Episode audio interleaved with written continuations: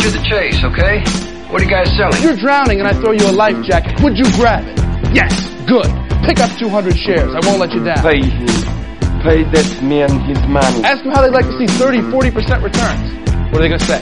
No? I don't want to see those returns? Where's the money, Lebowski? You're gonna make a lot of money, right? Be aggressive. Learn how to push. Show him a 3% return, and I'll trust you to watch his kids for the weekend. I'm a big fan of money. Move around. Motion creates emotion. I did not know this. That's it. I'm done.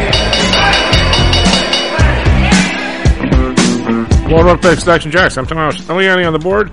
S&P futures are up 225. NASDAQ futures down 24.25. Uh, difference there is uh, the IBM came out with pretty good earnings, and uh, let me see where where the guy's name is Netflix is. Netflix got hammered. I think they had a subscriber loss of some kind. Ah, down 95 hours. That's a number.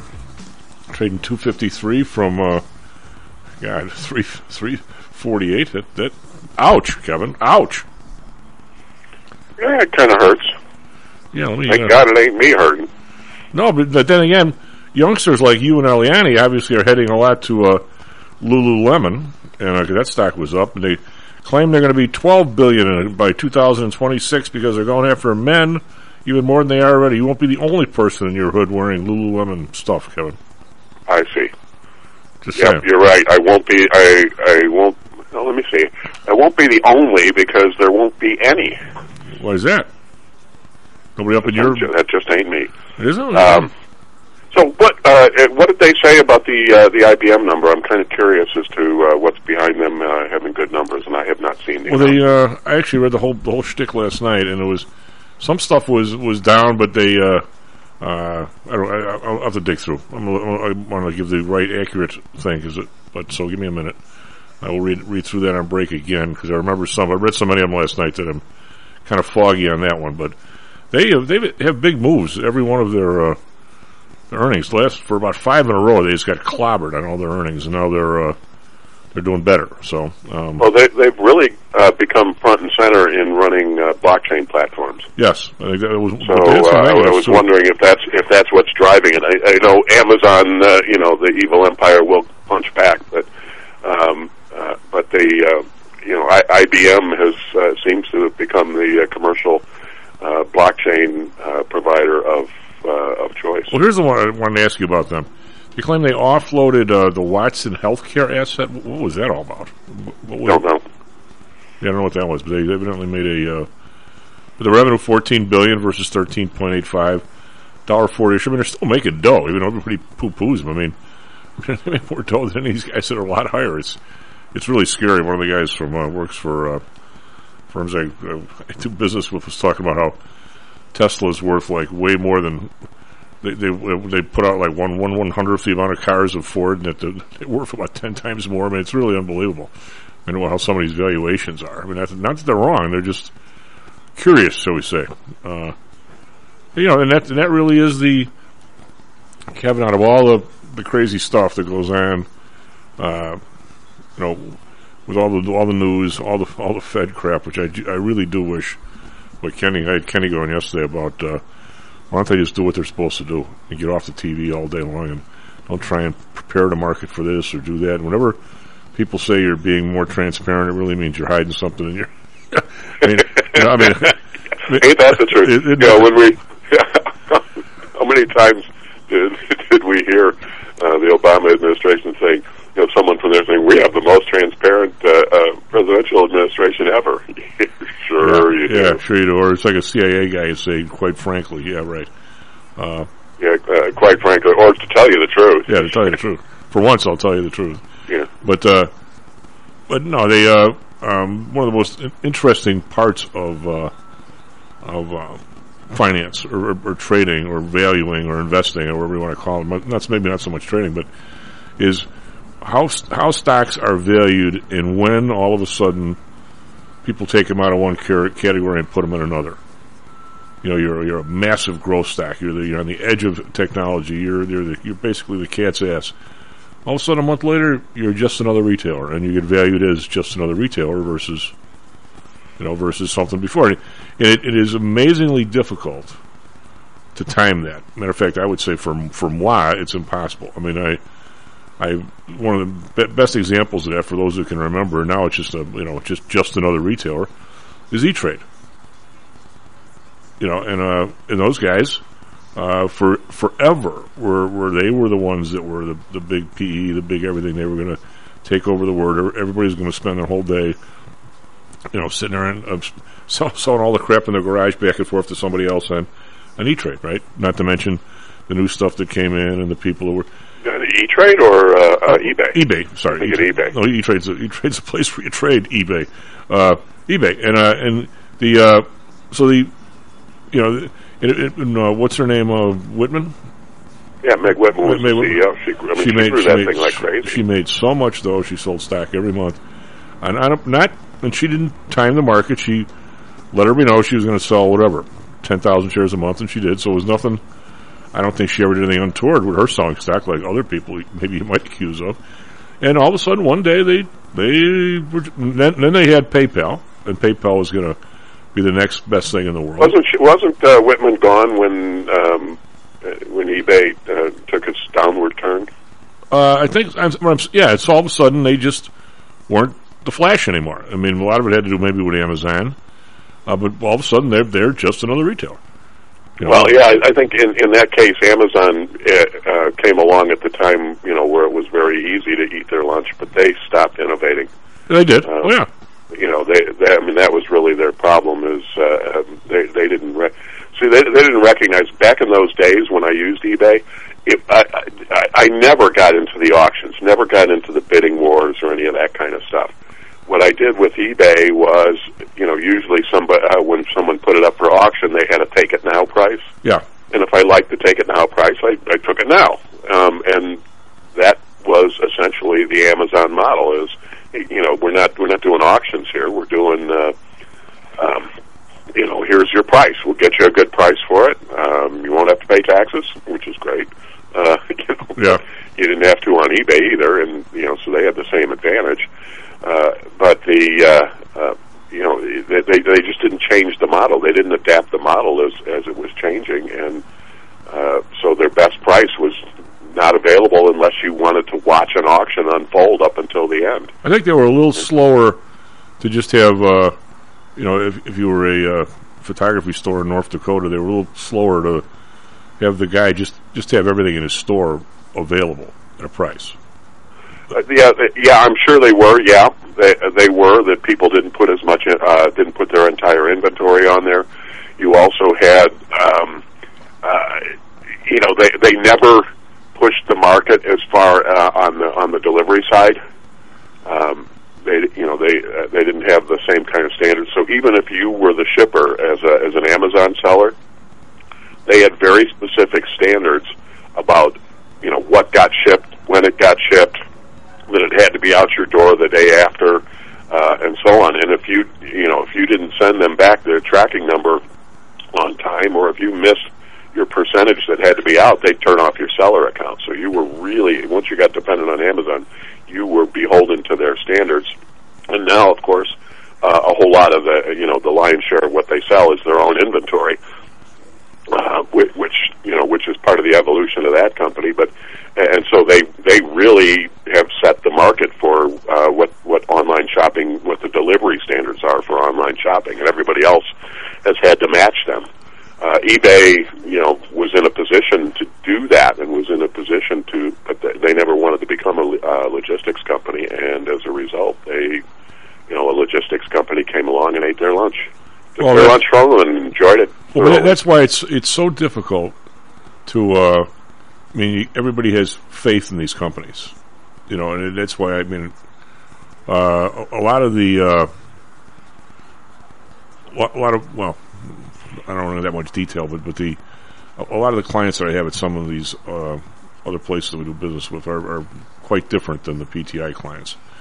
Um, they have a lot of their own stocks and. Uh, much more so than, than here. Most of the guys that I deal with at PTI have uh, mostly are in index products because you know they want to be diversified and they bring pretty much cash in the door. I mean, we do have people that bring individual stocks that have legacy stocks and so forth, and we deal with, but it's not really the norm.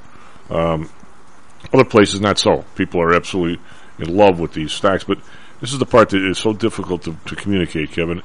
It's one thing to say that a company is going to continue what they're going to do and do a good job for the next 20 years. I mean, there aren't, first of all, there aren't too many of those probably, but, uh, but, but, you know, there's enough. And, uh, but it's quite another to say you're going to maintain this celebrity status for that length of time. I mean, it's, it's one thing to say in 20 years from now, Tesla is going to still be making cars.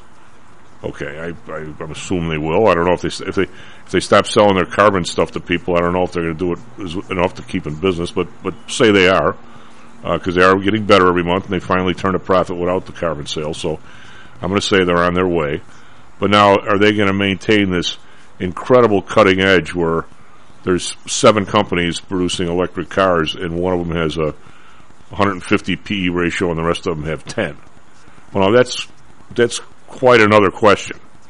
You know, now, now you're saying not only are you going to be a car maker, you're going to be basically the cat's meow car maker for 20 years. Well, that's that's real hard to do. Once once your stuff becomes more of a commodity and kind of the same as other people's. Well, and it, it's the uh, you know it's the first first to market isn't always good. It can be. It can be very good, and the, and they're not first to market in terms of first one to get the product into the market, but they're the first big splash in the market and uh, and you know that just gives something for everybody else to shoot at. Uh, and the, you know if if if uh, if their Tesla's technology doesn't evolve to the next generation, then then somebody's somebody else is going to enter the market with the next generation of technology, and it's going to hurt them. So this is this is when you when you have Dan on. This is why, um, you know, when Dan Janinas was on, he he talks about the management uh, group all the time um, that they're you know they're they're looking at what you know how solid is the management group are are they good strategists not just are they good uh, uh, good at what they do now. And uh, and I think that makes a lot of sense. I think that's why I like listening to them well I do too. I but also it's when when you listen to Dan always be aware uh, that Dan is is dealing with companies how can I say this? Just like you and me and the listeners. He's dealing with places that put they're they're usually middle sized, middle to slightly upper middle, uh, maybe you know maybe lower big or somewhere in there, where we're, we're, these guys have have a business. They have a they they store they store asphalt. They they do uh, uh, you know you store units. They're they're they're, they're a utility in a small area. There, there's a management team. The place has competitors they're they're borrowing money, they're making money, they're they're making the right decisions as best they can. They're, they're almost it's almost like it's a split. It, it's it's Mayberry times five. You know what I'm saying? And that it's kind of a weird way to say it, but he's really not dealing with the guy who's making. You know, as soon as he does a tweet, I mean, people love Elon Musk. They're going to pay ten times as much for the company as it's probably quote worth because it's Elon Musk. Same thing they'll do for Apple. Same thing they'll do with NVIDIA. Yeah, the, if you have the celebrity CEO, yeah, um, you know that, that does something for you. I mean, I mean, NVIDIA. What did Cramer named his dog NVIDIA? I mean, there's, I have so many people that have NVIDIA in their accounts, and boy, they're sniveling this year because it's down so much. But they they will not get rid of stock. They love the stock. It's a super long term hold. It's this and that. You know what, Kevin? When I, when I was giving seminars in nineteen, where were we? Two thousand and one everybody you had to have Micron. It was trading ninety, and it must have gone. Where to go afterward? Five, then up and back down again. It's still I don't know if it's through nine. Probably is. Uh, but I'm saying you, you you can't get lo- in love with these stocks and these people. Nothing is worth whatever it is. It's worth more. I mean, I we have a we had a seminar in the Bahamas. We did. These other people did.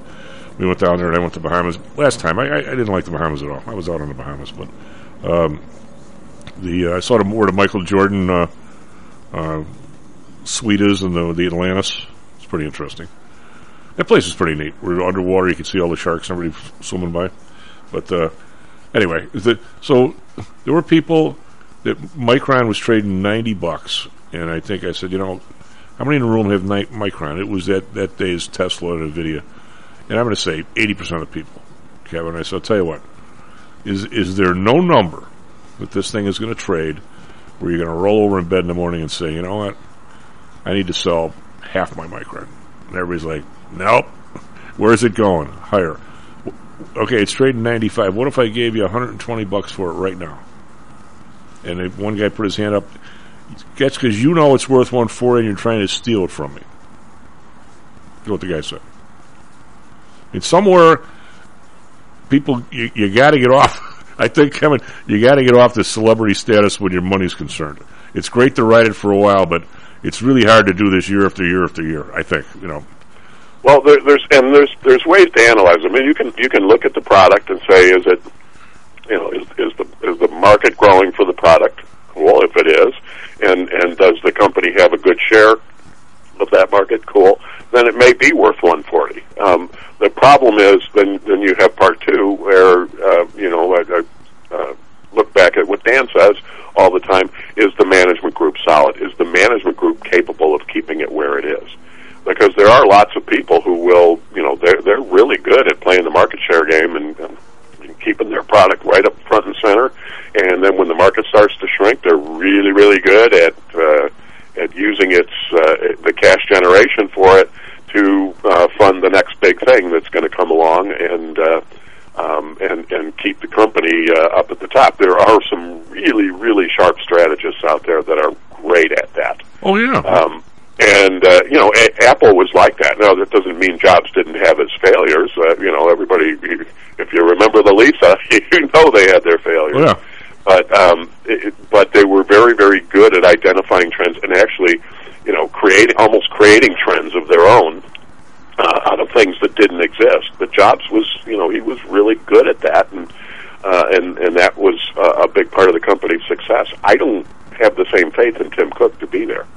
Um, maybe I don't necessarily remember the movie. Uh, God, I'm going really back a ways. Uh, remember the movie? The uh, it was it was George Peppard and uh, what was his name? But it was the World War One. Uh, they were the, they were the uh, fighters. Uh, the, the the German uh, Air Force aces. That was the name of the movie. It Was uh, Ursula Andress was in it. So there's a reason to remember.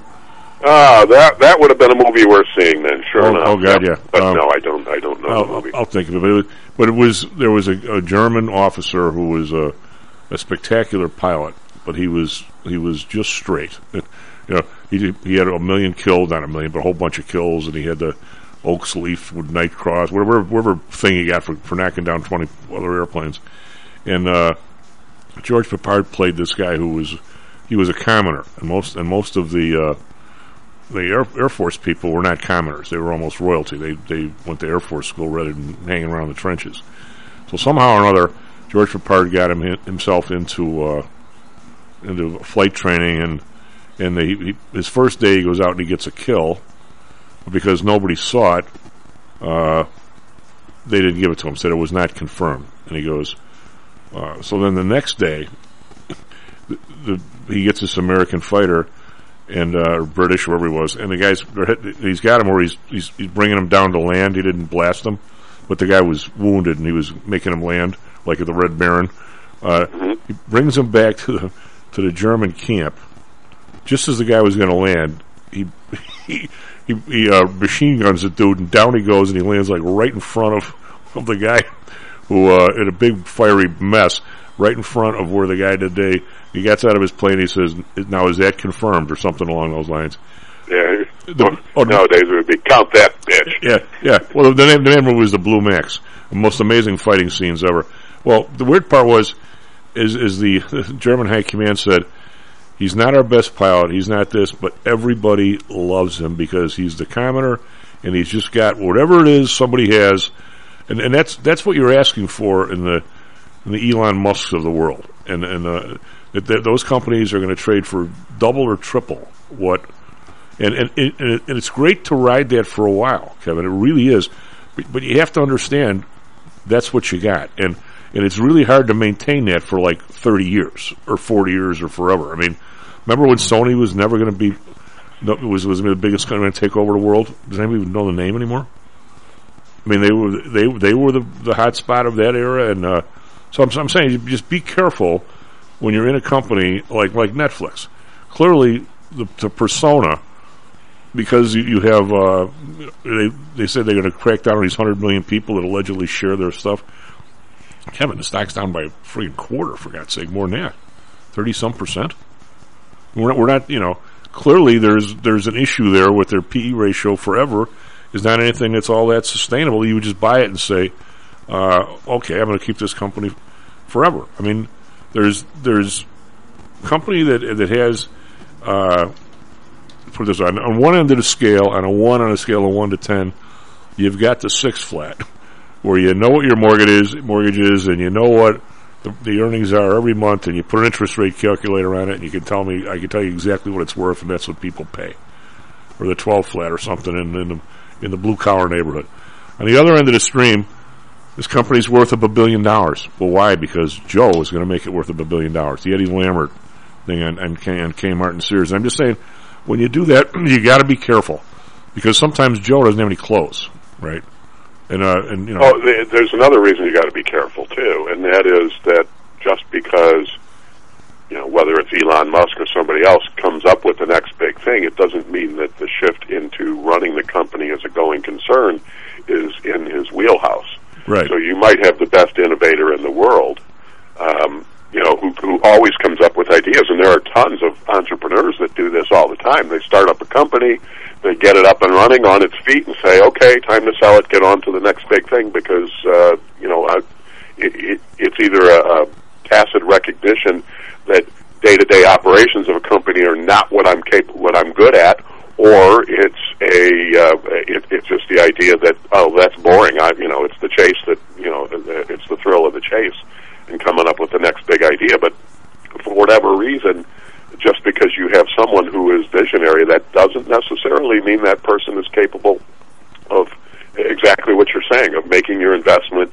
uh, solid for the long term. And that's you know that's that's all part of the evaluation uh, uh, of a company and where it's going. And as long as you have someone who is willing to uh, to sell when it's at the right time, then you'll do fine. You know, you, can turn over a uh, a company uh, to someone who is really good at operations, and uh, and the company can live for a really long time. Well, and I, and I just the reason why I, I constantly am talking about stuff like it's it's it's becoming massive, uh, big money, Kevin. I mean, I there are so many shares outstanding. These companies are worth so much. Uh, they've done, like last week, Microsoft has taken a. let me kick the number up here. It took a hit from where the hell it was. Uh, stock was three forty something in uh, January, and it made it way, its way down to say two eighty. And uh, you know whether it should have been three. I mean, I'm just looking at the numbers. The uh, let's say that's sixty bucks. Well, for God's sake, Kevin, there's there's seven billion shares of this stuff outstanding. It's four hundred and twenty billion dollars in market cap off a place in, in two months. These numbers, these numbers are staggering. I mean, so you, when you look at, uh, uh, you know, Netflix has the uh, their um, share, their, their short shares outstanding are what they're four hundred fifty million. So the thing's down hundred dollars. For God's sake, I mean, we're talking serious, serious money, and and that's and uh and, and and even now I've got the thing making maybe a buck forty a, a quarter somewhere in there, and uh, and uh, okay, so what's a buck forty times four is what six sixty, five sixty, and uh, the thing is trading three hundred fifty bucks. I mean, you, you mean you, you you better maintain that that really that edge at that price. If the stock was trading, you know, 10, uh, 20 times earnings, it was trading hundred bucks, you wouldn't see it down uh, that kind of money because uh, you're going to go after people that uh, that are that are doubling up on the on the on not not paying you your money.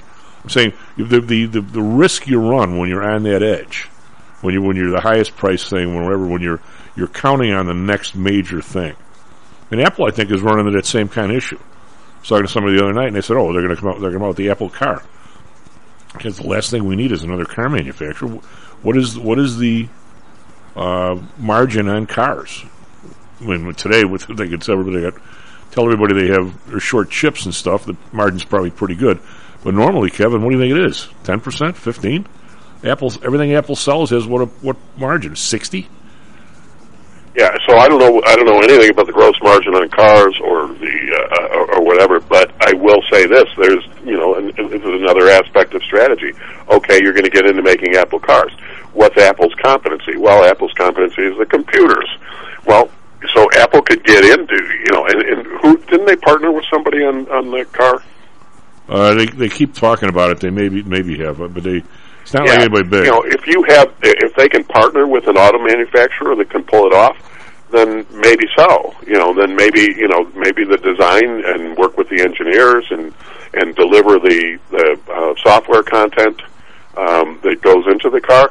Uh, yeah, Apple could be successful, but if you're telling me Apple's going to open up a plant and start manufacturing cars, I'm going to sit there and go, well, good luck. I hope they learn how to do it fast. yeah, the other guy's only been doing it for seventy is, years. is that outside their core competency? Is that you know is that a reasonable vertical markets expansion for them? And I don't know that the answer is uh, is yes. well, whenever you I, I think I think getting into the software side of it is a very reasonable vertical markets expansion, but I don't see it as the uh, um, you know as, as from the manufacturing standpoint. I just don't see it as being in their wheelhouse. SP futures up one, Nasdaq futures down nineteen. Be right back, Stocks and Jocks. How much confidence do you have that your investments will make you wealthy? Do you truly know the odds? Welcome to Luckbox. The control freaks guide to life, money, and probability. Luckbox shows you how to gauge the likelihood of success before you commit to an investment or any other decision. And Luckbox is free for one year at luckboxmagazine.com slash jocks. Each new issue dives deep into the current investing climate, separates the signal from the noise with relevant trade ideas, and equips you with cutting-edge tactics you don't already know. Luckbox is the essential magazine for proactive investors who are hell-bent on pursuing life, luxury, and happiness through sports, fitness, travel, food, spirits, music, and a whole lot more. Smart investors don't bet on possibilities, they play the probabilities. Luckbox is $7.99 on newsstands, but you can subscribe for 10 free digital issues at luckboxmagazine.com slash jocks. Don't rely on luck. Get Luckbox at luckboxmagazine.com slash jocks. Is your business being challenged by the complexities surrounding healthcare reform or other matters related to human resources management? If so, then Cognos HR can help.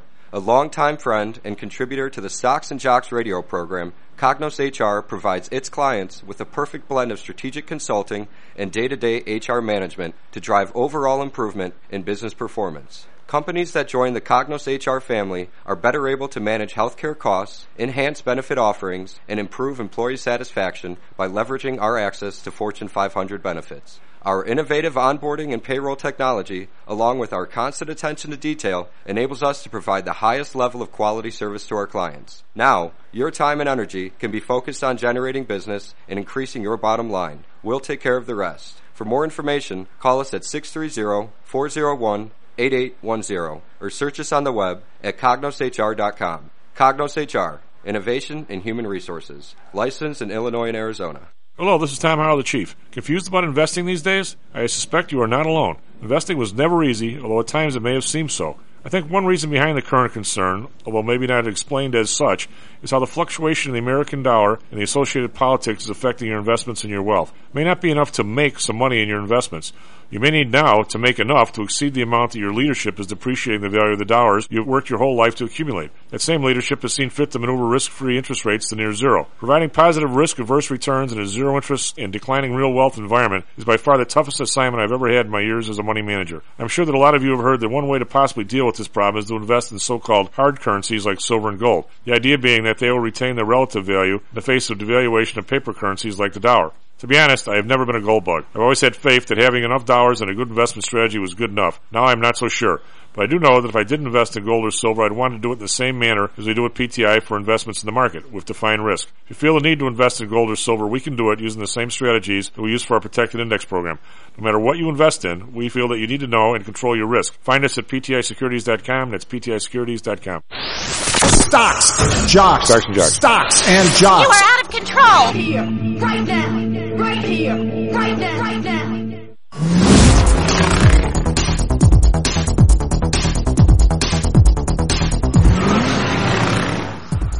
Well, Annie, just so you know, uh, SP futures up a buck and a half, Nasdaq futures down 22.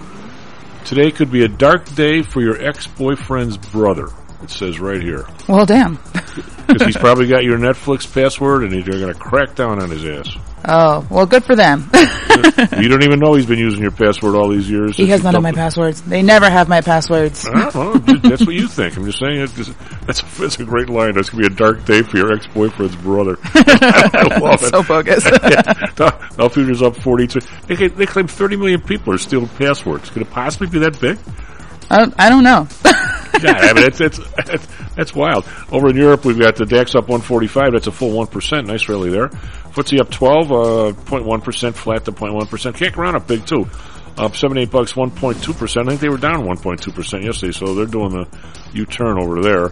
Over in Asia, we've got the Nikkei up to 232.8%. Uh, Shanghai, however, down 42. That's 1.3%. Hang Seng down again, but not as much. They were down heavy yesterday, down 83.4%. Uh, China kept their benchmark lending rate unchanged. Um, that's for sure people thought it was going to be any different than that. Anyway, we had, we had a huge rally yesterday. Dow was up 499.50, just another half a buck, and we could have made it to 500.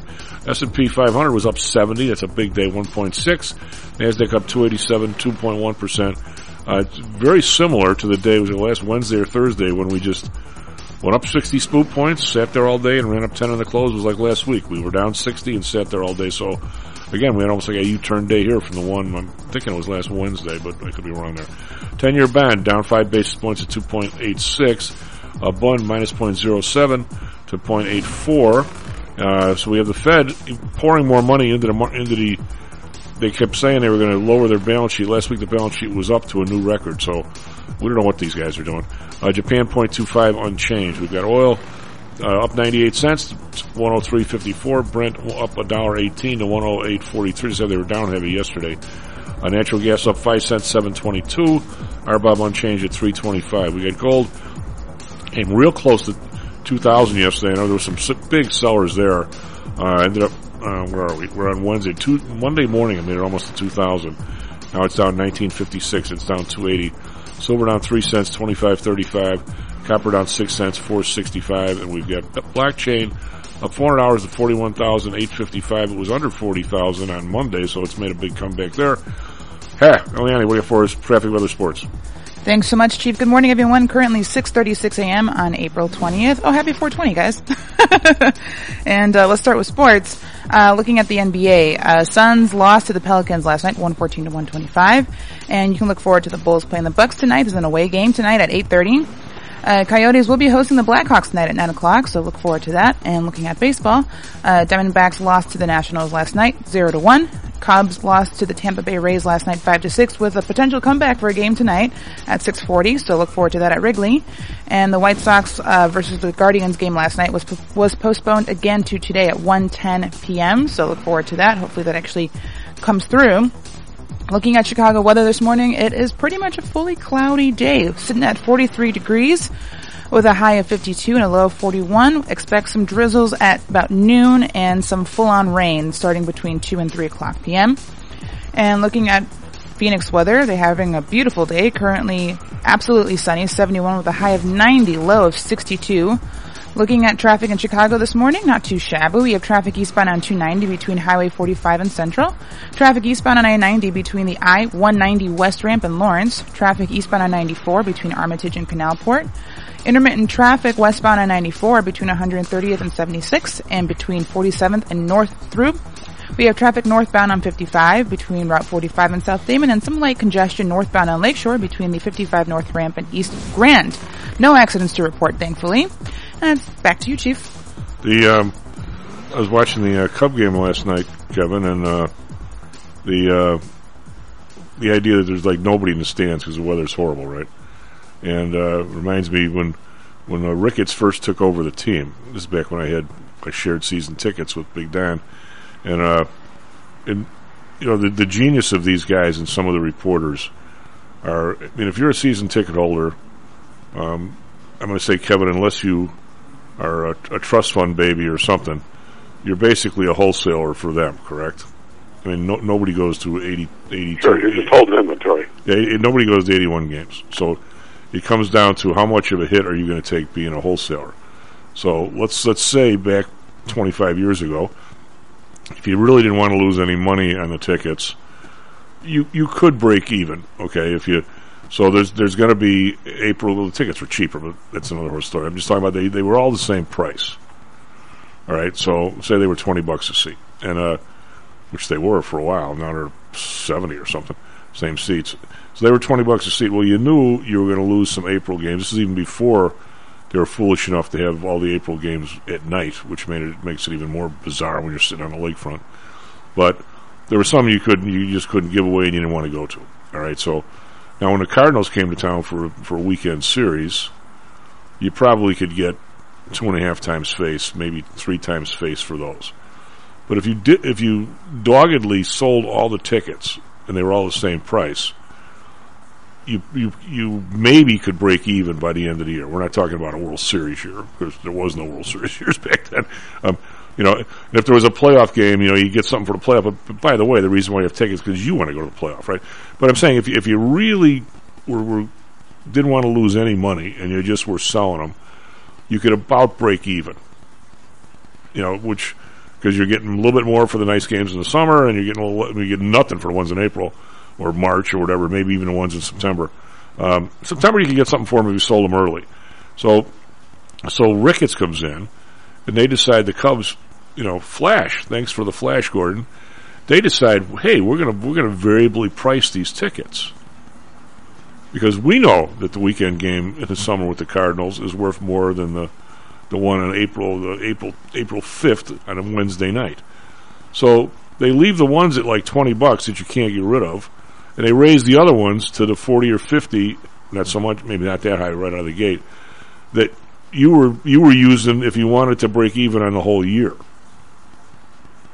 So Ricketts comes to speak at one of these S- uh, security traders things, and uh, and of course I raise my hand like an idiot, and I go, you know, uh, Tom, uh, I didn't have to call him Mister Ricketts because he was a trader on the trading floor, so he was Tom. I go, Hey, at my age, nobody is. yeah, Mr. nobody's a Mister. Yeah, maybe if his, Mister anything. maybe if his dad was there or something, but or his grandfather. Uh, anyway, I go, you know, I- I think you're smart enough being a trader to understand that your season ticket holders really are wholesalers for you. And if you make it to the point where they where they just are inexplicably losing money on the wholesaling end of it, no matter how much they love the Cubs, unless they just happen to be, you know, silver spoon in the mouth people, I didn't say like you, uh, you know, you're, you're, you're putting them out of business. And he, of course, oh yeah, we realize we're we, we know we're at the end of the rope on these ticket prices up, but we're doing it just to make sure, like you guys have a great team. Man, really? I mean, Yeah, uh, thank you for that. Oh, uh, thank you. I'm thank sorry, you. I didn't realize. I Thank was- you, man. Let me bend over. Thank you, sir. May I have another? Uh, Yeah. You know, but it's it, it is surprising how all this stuff kind of works sort of the same way. And I, and all these I, I watched last night, and all I could think of was I'm so happy I don't have my tickets anymore because they couldn't have given them away yesterday. And and oh, by the way, when it comes summer, they're they're going to be at the same price I could get anyway. You know, so they're I can't even make up for it if I wanted to. So anyway, I'm not saying you shouldn't have seen. It. Yeah, they, but they have undermined it. You know, this is this is why I like um, being a college basketball season ticket holder. It's perfect. Yep. Oh, yeah. Indoors, for starters, it's eighteen about eighteen games, which I can go. I can go to those. Um, and uh, you know, and, and and plus, you know, you add on the fact that you're in and out of there in a couple of hours, and uh, um, so you know, it's not an all day commitment. It's it's you know the evening after work or something like that. Uh, that that's the perfect season ticket to have. Now, you know, I, I don't know if if I'd say the same thing in Chicago uh, as an example. If you wanted to be a DePaul season ticket holder, because even though you'd see a lot of really good Big East basketball, um, the traveling down to that arena is a pain in the neck. But most of college basketball is in college towns like where I am, where you can just shoot over there in 20, 25 Well, minutes. DePaul's campus is Uh, is you know, uh, and, and it just really works out well.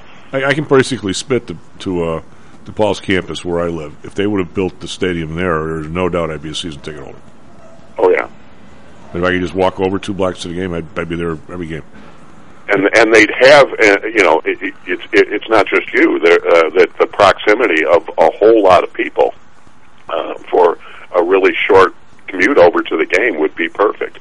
But downtown, uh, you know, on, on near uh, near South Side, uh, not not an easy get for people, not easy to park or anything like that. So it's it's it's a little bit more of a challenge. The uh, hey, uh, I wanted to ask you what. Uh, I don't know if you had a chance yesterday. Did, did you listen to Eliani grab grab Lou on short notice? And I was, uh, poor Lou, he was pretty groggy. yeah, I was, uh, I was thinking about that all night. What he said yesterday, and he said that for the last couple times, and it's mind-boggling to me when he starts talking about the the Russian mentality and how I should not even think about what is going on over there because I, I don't have the right mindset I, to understand it. They just don't think like we do. It's not an economic thing. It's not. Anything. It's this place belongs to us. These people are essentially rebels. If they die, if they die being a rebel, so what? Um, they need to be indoctrinated to our Russian. That is that is so far away from my way of thinking of the world, Kevin. And, and yet Isn't I that the same mentality that uh, that you have um, for people who want to reestablish the caliphate in the in the East yeah, and in, in and into Europe? yeah. I mean, it's it, it's. And and so how do you, how do you defeat that? Because it's never giving up. I think I think you just have to defeat it. They just have to. I mean, you, you can yeah. If you crush it into submission, um, that's one thing. But it's still not giving up. It's just you know you you have them under your thumb. Uh, is, Well, as as the is, genera- is that an operation we want to be in? Well, as the generations go by, I think less and less people think like that. The Russians, for some reason, still do. I don't. I don't think the Germans do. So we, we gained one, right? Yeah, probably, I don't. I don't think so either. Uh, I was thinking about that and thinking how is is there a hardcore uh, you know uh, fourth uh, hardcore appetite for the Fourth Reich? Uh, probably not. And even then, I think it was it was a. I, don't- I don't know that they. They they, didn't- they didn't feel the same way about the Brits as the Russians do for the Ukrainians. That they're almost like subclass. The, thing that Lou said that that struck me the most is, is their very independence and their want for independence is perceived as a threat. I, I don't think I'll ever forget that line. I would, you know, I would never even think that because that's the way we are. That's, the, I mean, I, I identify with the Ukrainians. They want to, they want to have their own place, and eventually they'll, hopefully, they'll make it less corrupt and get more of a democratic system. They don't want to be beholden to the Russians. I mean, that that's our attitude towards the world, and clearly it's not the Russians. And I don't know, maybe that's why, uh, because I've been reading a lot on this Quora Digest lately, and, and some of the some how or another I got on this world history piece, and they said that Yeah, because the core I get every day is about the Beatles.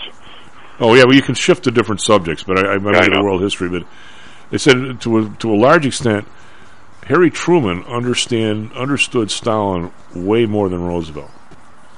Roosevelt had a, had a view of Stalin, sort of my my view of, of kind of the world that it was economic. He got attacked by somebody, but Truman really knew that he was a butcher on top. Of it had to be treated as such. That you couldn't. Churchill was the same way that they they knew they knew the kind of hairpin the guy was, as my mother would say, and they were, were Roosevelt kept thinking like he was going to get better, that at the end of the war they were going to be they're going to become like us and stuff. Maybe not to that extent, but that you know that he just he just could never conceive of somebody being that evil that he's talking to. Yeah, I would I'd have trouble with that. It, don't don't we don't we face that same uh, kind of debate about uh, the rest of the world nowadays, in, in not just uh, Russians and Ukrainians, but uh, but don't we you know don't we face that same kind of debate uh, with regard to uh, the Islamic world? Well, I was going to say and I China. think the answer to that is yeah, we do. I don't think we even have to go to Um, Islamic world. How about there's- China? There's people who say, nope, never, never going to be our buddies, and there's other people that said, well, if we just, you know, negotiate and come to, uh, come to some kind of agreement with them, then we'll, uh, we'll all get along. And uh, you know, I, I think there's some, obviously some mindsets in between that too. But you know, what is it folly or not? I don't know. But you know, we we thought we could nation build in uh, in Iran, and that everything would be okay once uh, once we taught everybody about democracy. That didn't work. Um, so I, I- you know, yeah, it's, it, it, it almost it, almost really would drive you back to that view of foreign policy as something where you say you look out for us, our interests, nothing else, and uh, and and you know we we uh, we can be um, as isolationist as we need to be. Well, one of the uh, there's a um, book uh, George Marshall's. Oh, and, and by the way, before I forget, uh, let, let go of that thought. At the same time, we still have to do, you know, have trade with the rest of the world. So, you know, Well, you, you do it, and then it comes down to to how much do you do that? I mean, how much do you have reliant on China, knowing they're enslaving people by the day? yeah. So now, where where do you draw your lines? Where do you draw your ethical lines uh, when it when it comes to trade uh, and balancing that? Uh, you know, does it does it hurt us?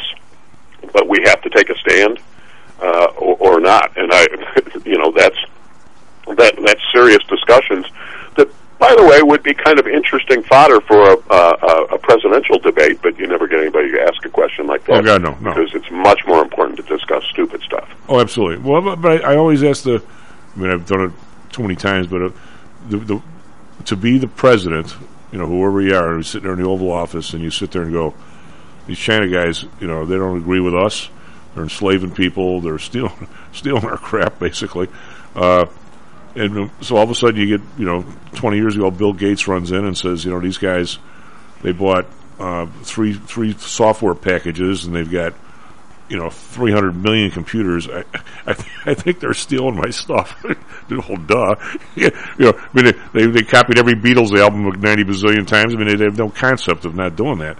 Uh, and then you're a president, you go, all right, I'm going to stop these guys. I mean, they're outraged. And all of a sudden, the guy from Pepsi runs in or Coke and says, "What are you talking about? There's a there's a billion people over there uh, drinking a Coke every day. What are you What are you doing?" Or or uh, what? the Kentucky Fried Coke Chicken. runs in and says, "Damn it, I'm an official sponsor of the Olympics. Yeah. you can't do this to us." Well, but Kentucky Fried. There's more pictures of uh, of the Colonel in, in China than there are Mao. You know, so it, it some people are, love it and some people don't. So if you're, I mean, so I got to believe Kevin. The first minute you're, well, not even have to wait to get in there. You're in the Oval Office. You're going to get 50 phone calls from every big corporation telling you what what you you can do for them or what you shouldn't do to hurt them. Right.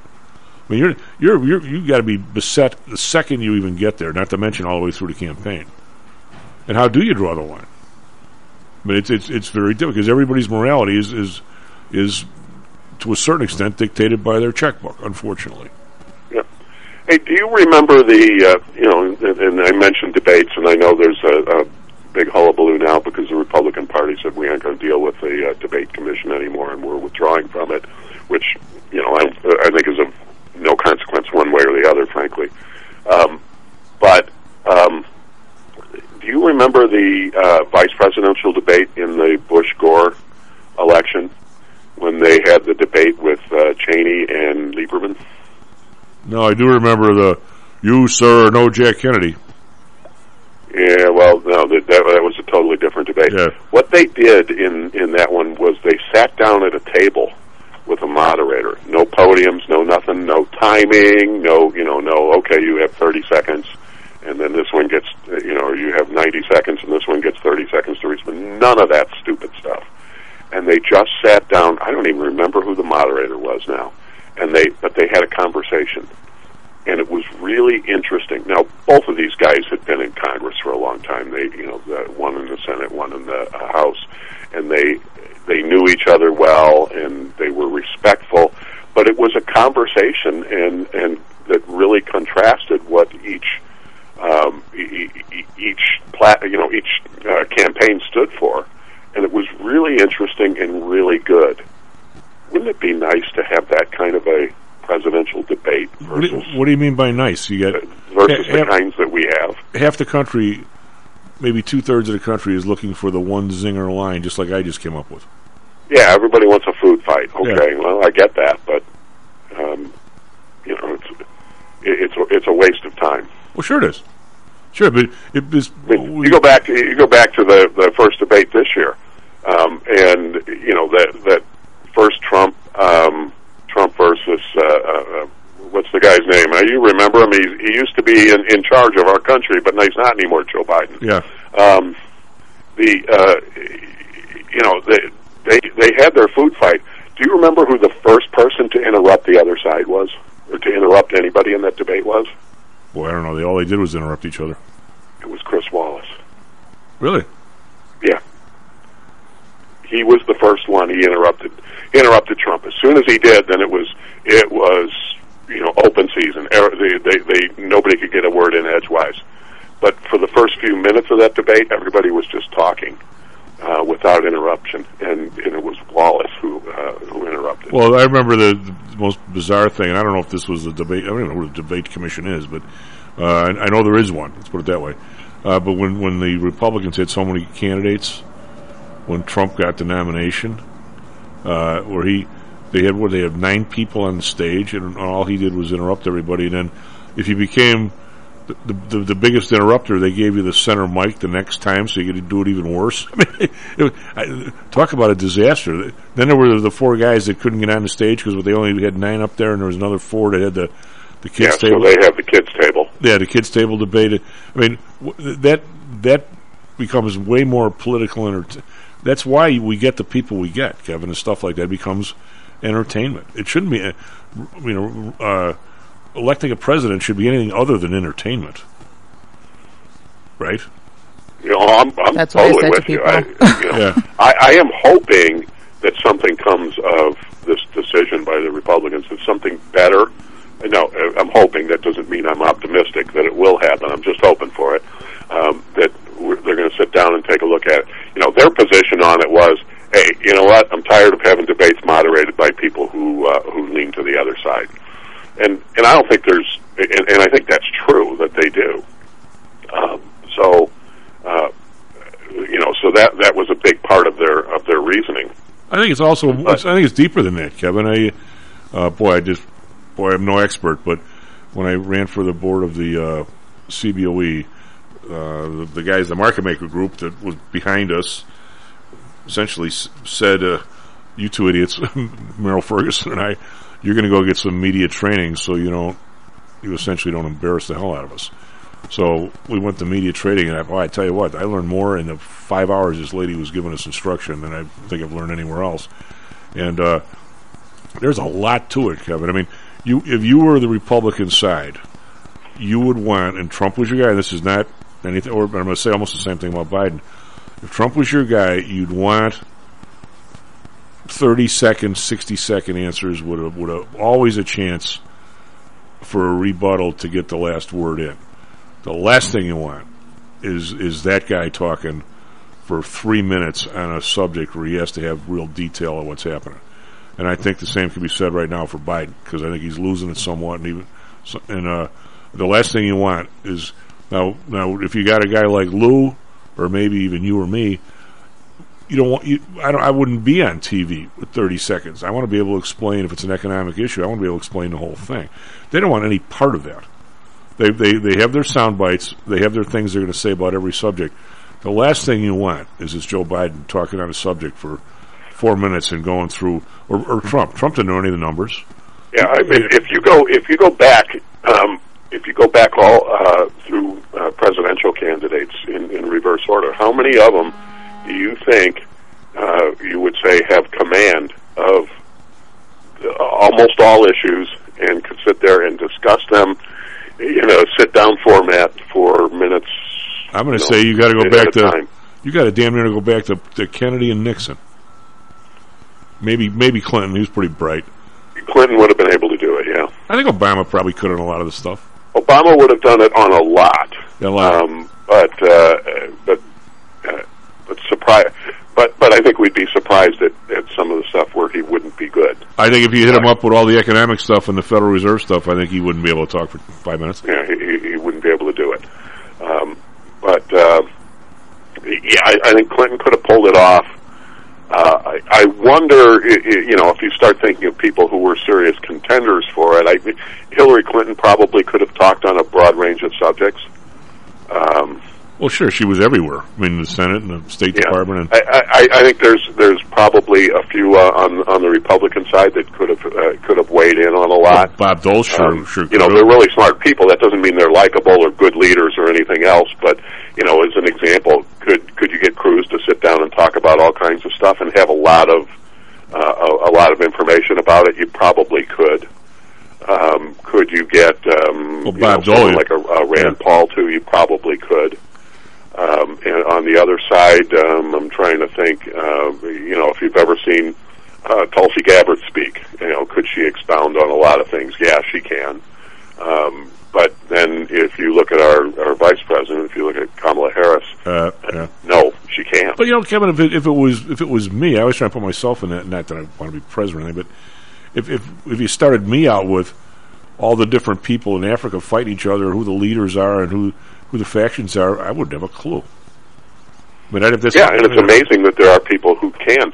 But that's that's a function of uh, you know being in Congress for a really long time or being in, in office for a long time. Now, a long time is relative. I'm not necessarily talking about 40 years in office, um, but you know, I, I, I think if you if you have been in the Senate or the House for you know two terms, one term in uh, two terms in the House, uh, a, a term or so in the Senate, and you're just considered a star, and that puts you up to uh, the status of presidential candidate. You don't have the same depth as that's. You don't have the depth that's really necessary for the to do the Well, job well. it depends on the so person. You better have a really great group of advisors around you who not only are they good at what they do, but you trust them, and you know who has that. Well, Kevin, we got we got hardly dash here, but last salvo, it comes down to the person. Every time you don't know what something that we're talking about, which is rare, or me, by the next show we we we know. Some people go home and study the stuff. Some people don't. I mean, right? There, there's people that could be in the Senate for six years, and by the end of six years, they're they're walking encyclopedia because they they don't want to not know something that's going on. Other people don't care. Other people are just lazy. Yeah, they're just They're, I mean, they, they really are. You know, it's it's a pretty face, and hey, you know, it's the classic empty suit. We see it in the business we world got all a the time. Eliana, just remember, there's three kinds of people in the world. One group makes things happen, one group watches things happen, and most people wonder what happened.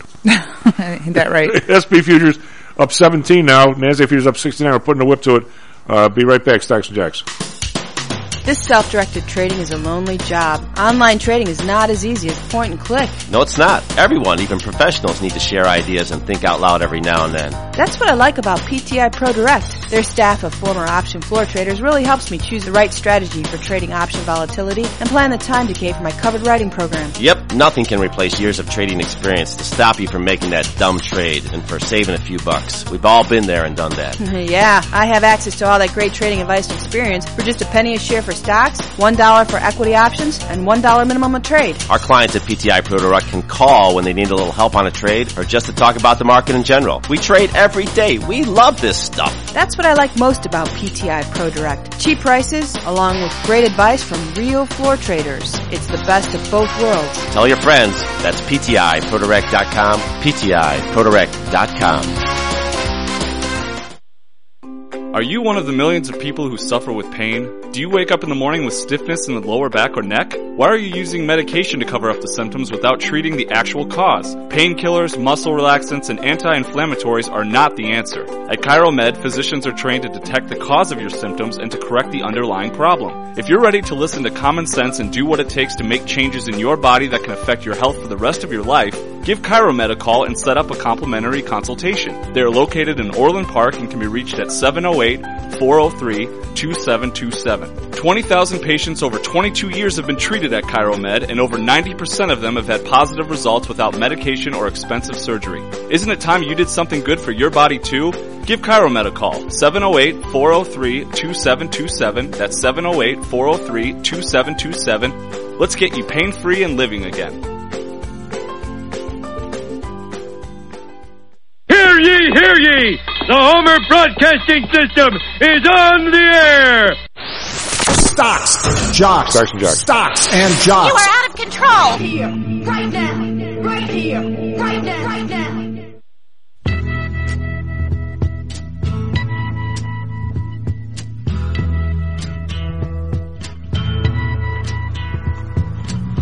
Well, North Bay Stocks and Jocks. I'm Tim Howe. Eliani on the board. S&P futures up 17 now. NASDAQ is up 66. We just popped here. My NASDAQ was down 20. Now it's up 67. An 80 point turn during one segment of the show. It's always good. We have Mr. Russell. Hey, what's going on? 80 points in the NASDAQ. 20 points Yeah, how the heck did that happen? Um, Did, did Netflix find two million subscribers somewhere? don't worry about those thinking next, but it's the Fed. It's the Fed. And Oh, I know it's the Fed, but I am so pissed at myself that I didn't when Bullard uh, the other day. I mean, I, we do the protected program for people, so you know we're fine. We're doing all the routine stuff, but once in a while you like to just catch one and and really look at. I turn the bus. I mean, I would have when I think back why I didn't get. I'm never going to get crazy long for everybody because everything's everybody's in the program, but I could have tweaked it a little bit to where we were, you know, quite a bit longer just by rolling puts or doing something. There's a million different ways to do it if you know what you're doing. Uh, yeah. But uh, as soon as Bullard came out and said, uh, first he lobbed the maybe even a three quarter point thing, and nobody really believed because he was kind of half assed with that. And he said, but we really think it's like all in the market already, everything we're going to do. And as soon as he said that, he made this kind of uh, dovish surrender. Would they have five other people yesterday come out? And all he did was talk about, you know, maybe the market's over anticipating what we're doing and this and that. And, and uh, all of a sudden we started just going up, going up, going up. And sure enough, I got the numbers from last week that they put. They supposedly are going to take. What did the one lady say? Ninety-five billion a month off the balance sheet. Out of meetings in two weeks. Last week they put what fifty back on, so it's at a record high now. So they're going to start. They're going to start at what an absolute record. I mean, what, what, are these are these people third graders? What, what are we doing here? We and, and now all of a sudden we got the bonds up today, uh, not down, and we've got we're running the market again because they're putting more money into the system. Right when the inflation is is pushing sixteen percent on last month's number, these guys are absolutely not serious about fighting this at all. They want the market up. They don't. The people that have money are doing so well with this inflation. I, I don't know. How far are they going to run us into the ground, Russell, before the thing blows up? Well, how how it, it, I know that you're you're watching the markets all the time, so you probably never get to watch prices right. Although you know, back in the day, it was very popular on slow days on the floor. And remember, that there, there's a game on there where they've got a, uh, a little mountain climber going up, up, up, up, up, and if you don't guess the price right or whatever, eventually the mountain climber reaches the top and then just plummets. Well, what they're doing is they're just keep making the mountain bigger. But they're for our for our eventual plummet. How's that for a radio visual story early in the morning? Well, by the end of the day, but that's what I, but that's what. I picture. They just you know the, eventually we're gonna eventually there's got to be a fall. It, it it's just part of the whole cycle. And if you artificially push the cycle out, then you're you're the down part's just going to be worse. Well, Russell, there, there's there are people that are doing very well with this inflation. I mean, they, Oh, yeah. they have pricing power and all kinds of stuff. But when you look at uh, my my brother, you know, Dan, he, all he's telling me about, uh, Bob, we also have uh, our new guest on, our, on Monday, um, um, Mr. Pappas, uh, Greg Pappas is, uh, you know, he, he does a lot of the commodity stuff. So, I mean, if, if we can't put this together, that this inflation we're driving on the world, combined with Russia doing what they're doing, combined with losing half or more of the Ukrainian wheat crop, if we can't figure out that we're going to cause a problem everywhere people are having trouble eating, these people shouldn't be in office. And, and you know what? I don't care about the. I care about Americans, but the one big shot getting one more month of big prices on his stuff, or one more month about a stock being too high, we're paying too high a price for the rest of the world here. I do. I really believe it. Oh yeah, yeah. And just you know, we uh, the big heartbreaking thing that that went along with a lot of things that happened in the seventies was there was just ridiculous famine in other parts of the world, and you can't tell me that that's just coincidental. Well, the Arab the Arab Spring was when uh, was during an inflationary pop in grain prices, right? No, that's uh, I mean, heck, the, that's how we lost the Roman Empire. Well, yeah.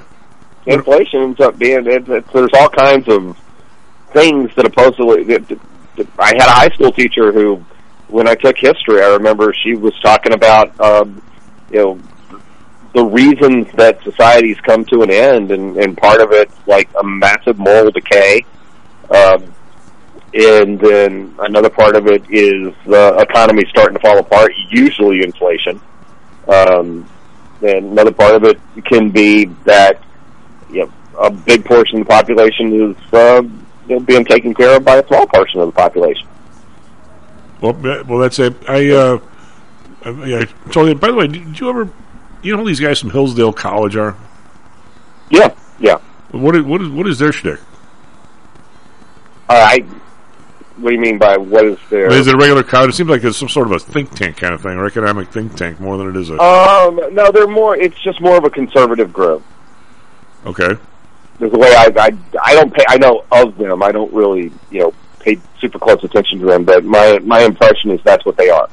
Well, how did uh, how did in my time in school, basically, how did uh, Milton Friedman's monetary theory start out as very liberal democracy and turn into the very turn into very conservative? Uh, they asked him. He was on a panel at the University of Chicago. I actually Uh-huh. went to this thing one night, and uh, and they go. Uh, uh, I said, "How come you were considered a, a liberal, and now you're considered a conservative?"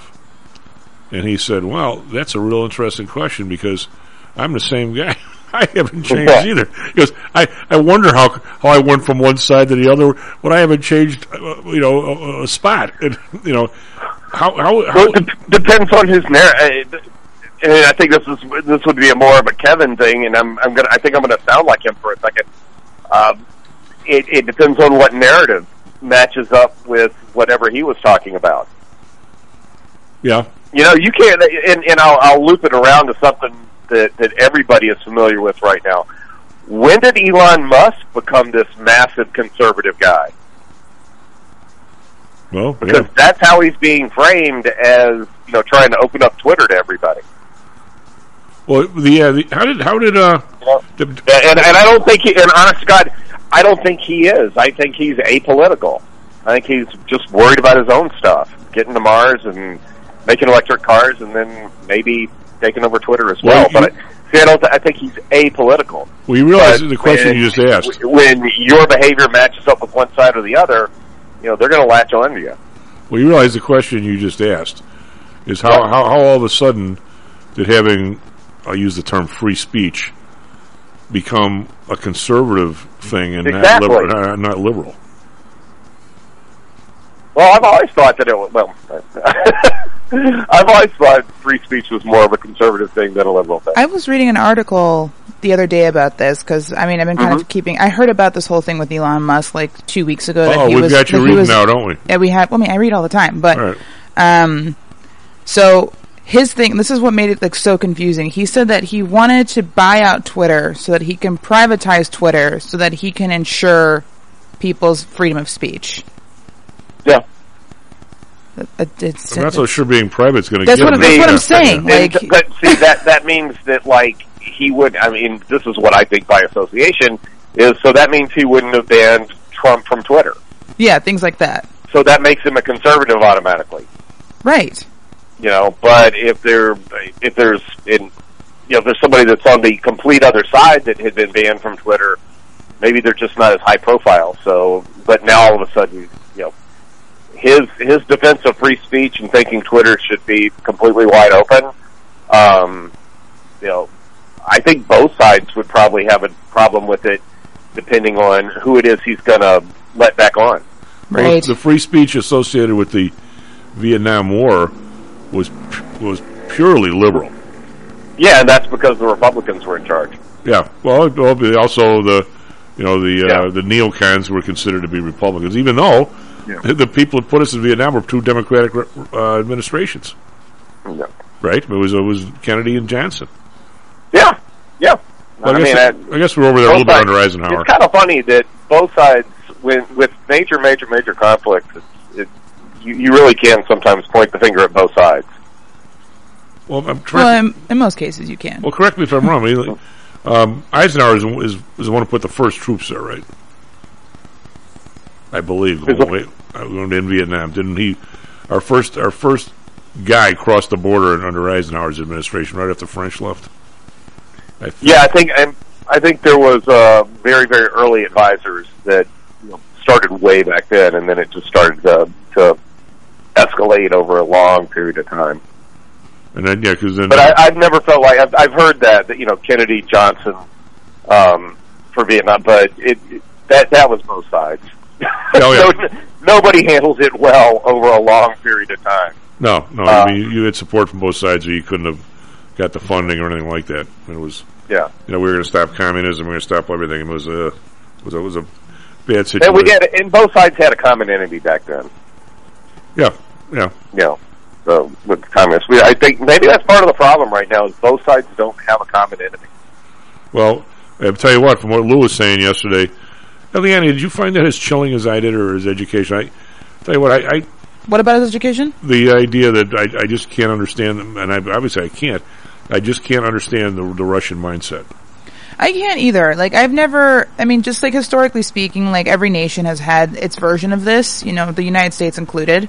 And I never understood it. I never understood this mentality of either like either it's either like in, in the US it was whitewashing people in like the 40s and 50s and 60s and then you have these caste systems in different countries, even in Brazil, which is where I'm from, and, in India, and different places in Africa, and then you know, then you had the Germans with the Jews, and then now we have this with Russia. Russia's doing this again. I don't know. I, I don't know what possesses this guy to think that this is a good idea. I don't. know- I don't get how people can think that this kind of behavior, this kind of leadership, and I, I, I put leadership in all of the quotations, all of the quotes is uh is viable or legit or it freaks me. The, honestly, freaks me the hell out. I don't. I don't get people like this. Well, that's what it's exactly what Well, I, he- exactly what I was saying.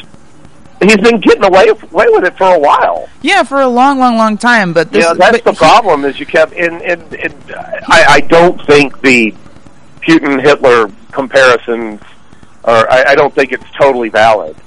Um, but you know, as far as Hitler was, you know, all about had a long term world domination plan. Uh, I don't think that's what Doesn't Putin's Putin? trying to do here. I think he believes he needs some sort of a cushion or something like that. But the similarity there is, is we kept appeasing Hitler, appeasing Hitler, letting him get away with stuff, and he kept, you know, he kept thinking he could get away with more and more and more, and eventually everybody put their foot down all at the same time. That's what's happening to Putin right now. Well, I think it's happening quicker than he expected. well, that's exactly Don't, what. don't you don't you think it's because people can see that trajectory from from now until God forbid that actually came true that he this this whole Yep. Yeah people can see it now because you know as I mentioned this the other day that history has a tendency to repeat itself and I think people are realizing it now that like oh this guy's not playing around and um, no one no one like I I I kind of I I knew he would pull the trigger on on Ukraine but I didn't expect it to become this like you know. I thought Well, he'd, well, he, Lou was you, saying you, you, you'd figure he'd be like a bit of a bully and then just be like, okay, I'm just going to stay here now. But he just, he just ran with it and now it's just like, it's like a, like a war on steroids. It's crazy. He's, well, he's painted himself into a corner, and that Oh, that's yeah. the big. well, you know, but what? There's there's nothing more dangerous than a trapped by cat. To go back to my southern roots. Okay, but you guys are. Uh, but you guys are, are, are saying exactly what what Lou was accusing me of yesterday. Is that you, you're you're you're trying to find logic where there isn't any.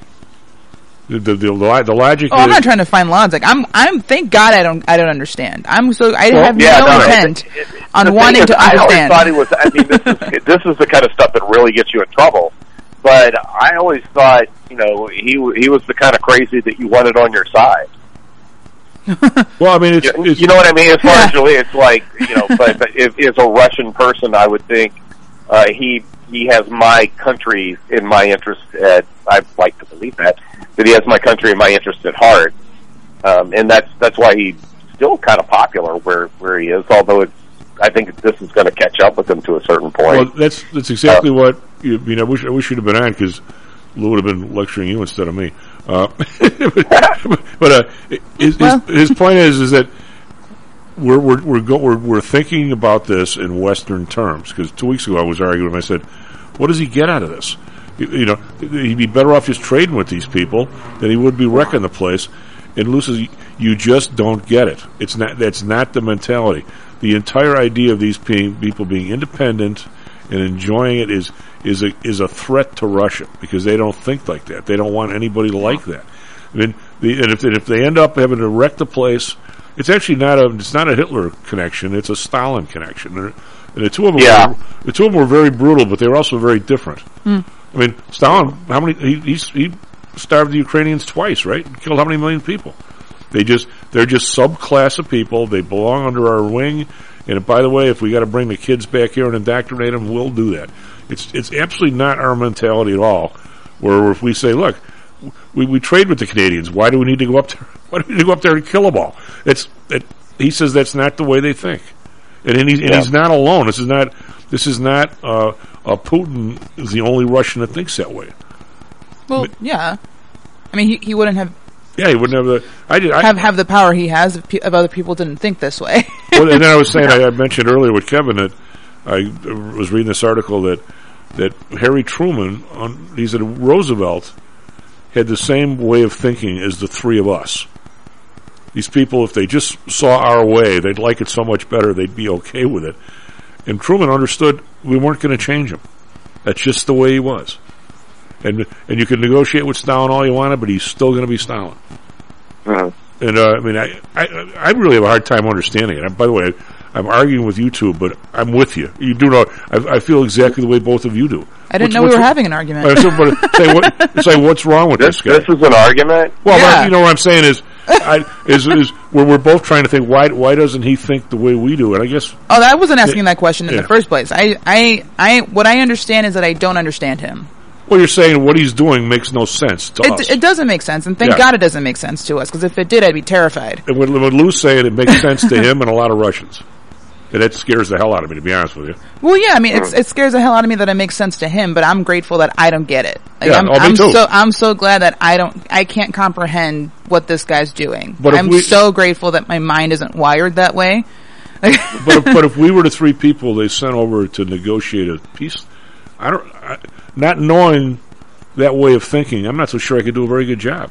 I guess is my well, point. it's not a matter of me. I, if I'm going to negotiate peace, it's not. It's me understanding him. Say, you know, say I was the president. Me negotiating peace with him is not a matter of me understanding him. It's either you do it my way or that's it.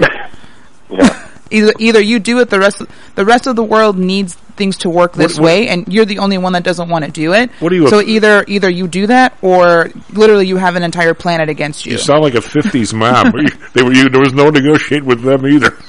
Like, Yeah, I mean, this. I mean, if the guy's gonna act like a fucking mafia guy, then yeah. I mean, like it's like the the entire planet needs to function in a certain way. You know, having conflict is one thing, but this guy is he's not looking for conflict. He's just trying to he's just trying to be a very difficult, scary, like, oh look at me, I'm a Russian leader. Oh, like he's just he's feeding into a stereotype. It's hysterical. well, we, So yeah. either either the guy decides that he needs to get his feet on the ground and get you know gain some sense of you know oh actually I'm this is me killing people for honestly no reason is a bad thing or he doesn't and this guy cannot be convinced you cannot But you, you cannot right. negotiate with someone that doesn't have would- any he he's so arrogant that he thinks that nothing he's doing is wrong Right, but it comes down it comes down to policy. What I, what I don't want to see us do, Russell. I don't know why we got off on this uh-huh. tangent, but what I don't want to see us, the rest of the world, do is feed the Ukrainians just enough weapons to get them all killed.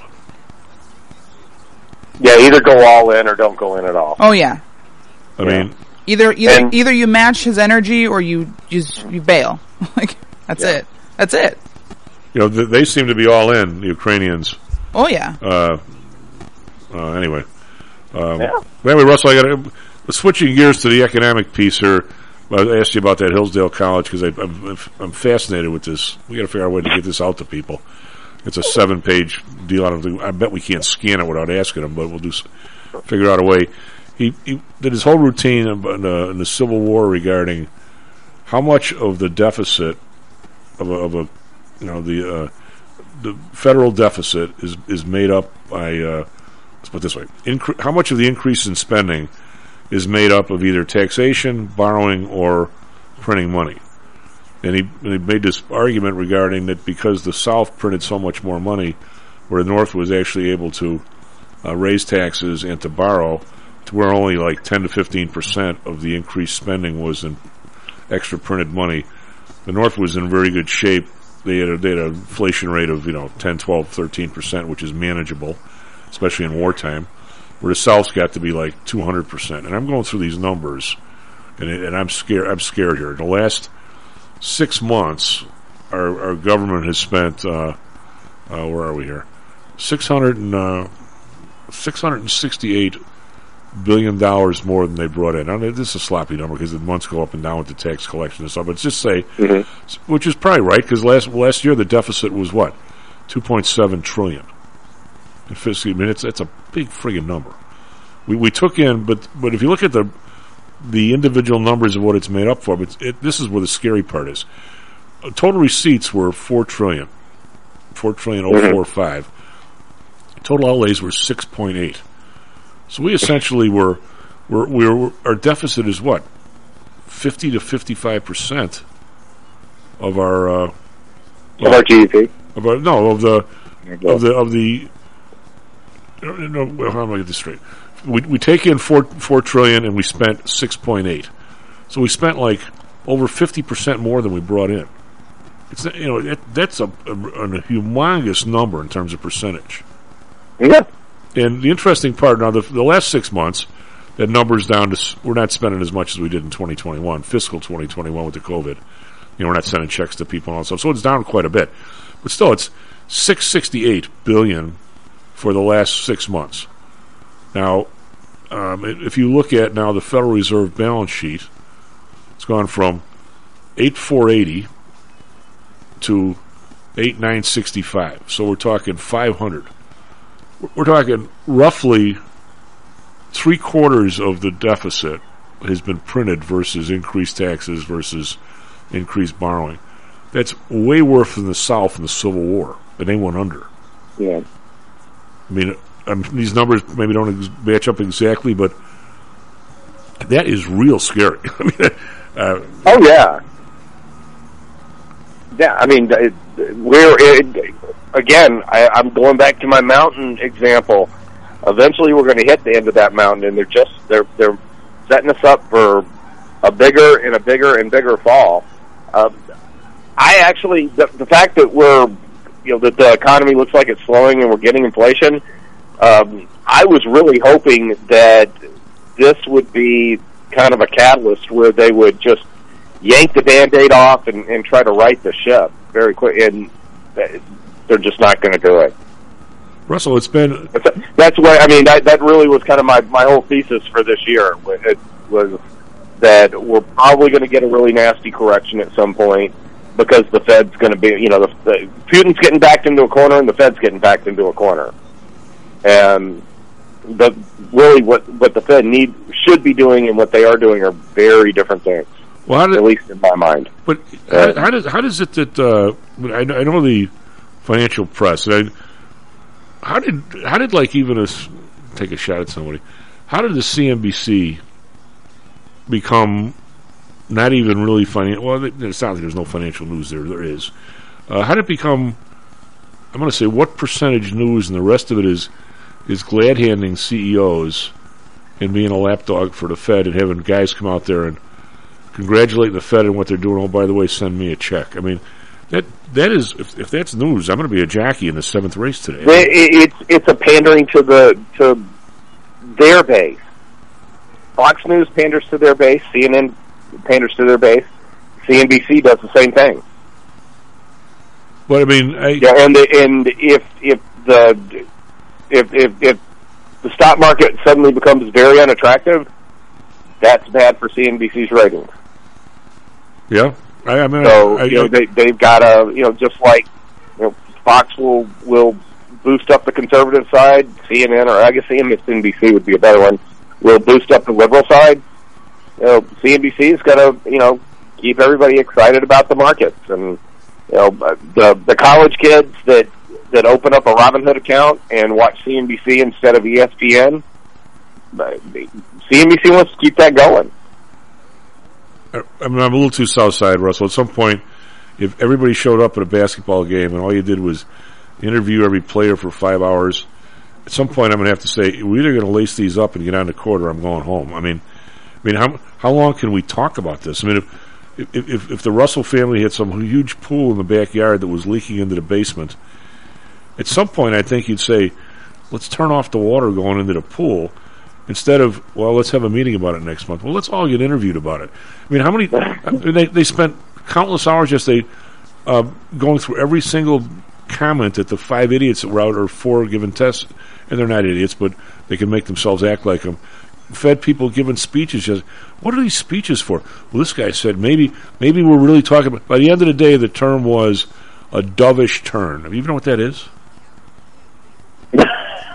No. That's that's that was the the absolute and the Is idea that, is is that the phrase that we're going to hear 15 times? That, without a doubt. And it's all about Okay. now. They, they've concluded that uh, the inflation has definitely peaked. The gas prices came down a hair, and one guy said the used car prices that were up like fifty percent are now they went down like a one percent last month.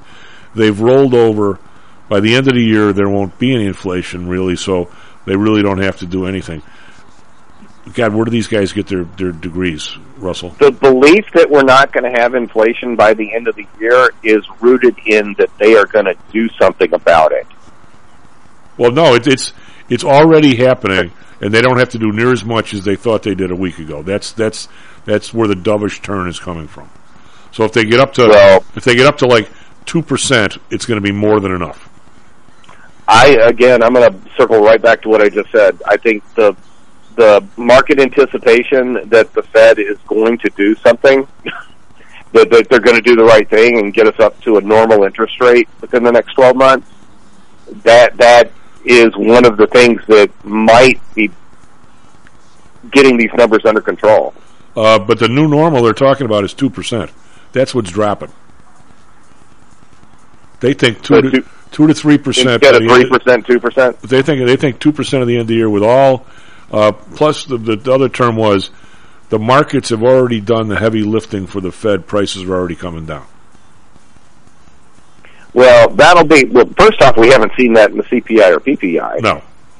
And All right, let's do this so I don't know where the heck they're getting that from. out of the air. Uh, yeah. All right, we gotta go- we gotta go break. I, I've got somebody that's turning 16 this summer, so I've been all over the used car prices because Good luck with they're going to get gypped relative to what their sister got two years ago.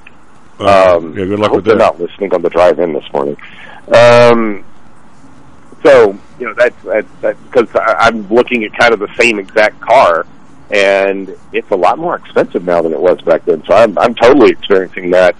Um, it does appear that there's been uh, suddenly a lot more used cars available, but I, I don't think that you know. All right, I we got to. Well, I let's don't think that's like an indication that that overall market is No. is going to stop going up. hold, hold that thought, Russell. SPV is up 17. NASDAQ is up 59. Be right back. How much confidence do you have that your investments will make you wealthy? Do you truly know the odds? Welcome to Luckbox, the control freak's guide to life, money, and probability. Luckbox shows you how to factor in the likelihood of success before you commit to an investment or any other life decision. Your brain is smarter than your gut, and that's why you owe it to yourself to read Luckbox. We've made it easy because Luckbox is free for one year at luckboxmagazine.com slash jocks. Each new issue dives deep into the current investing climate, separates the signal from the noise with timely, actionable trading ideas, and equips you with savvy investing tactics you don't already know. All while exploring how to live your best life through music, spirits, food, sports, travel, fitness, and a whole lot more. Luckbox is the essential magazine for proactive investors who are hell-bent on controlling their financial futures. It's for overachievers and alpha types who don't buy into Wall Street's investment gurus. It's for mavericks who believe in life, luxury, and the pursuit of happiness. It's for you. Smart investors don't bet on possibilities, they play the probabilities. Luckbox is $7.99 on newsstands, but you can subscribe for 10 free digital issues at luckboxmagazine.com slash jocks. Don't rely on luck. Get Luckbox at luckboxmagazine.com slash jocks. Hello, this is Tom Howell, the Chief.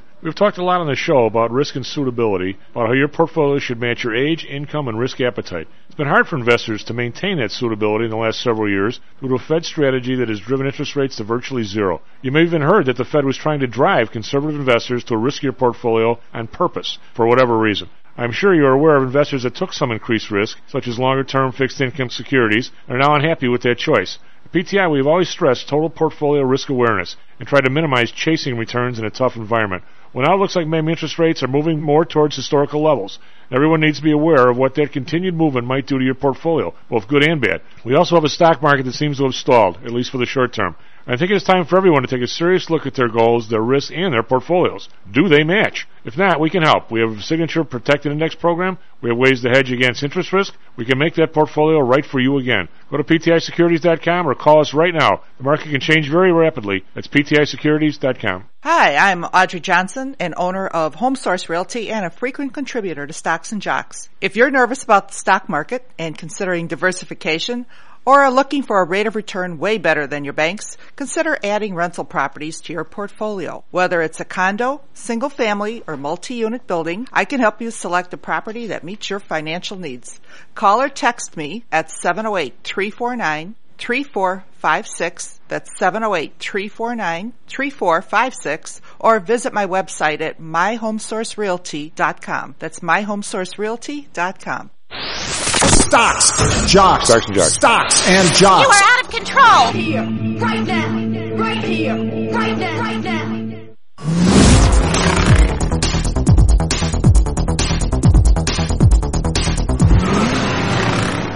Low North Bay Stacks and Jacks. I'm time out. Eliani on the board.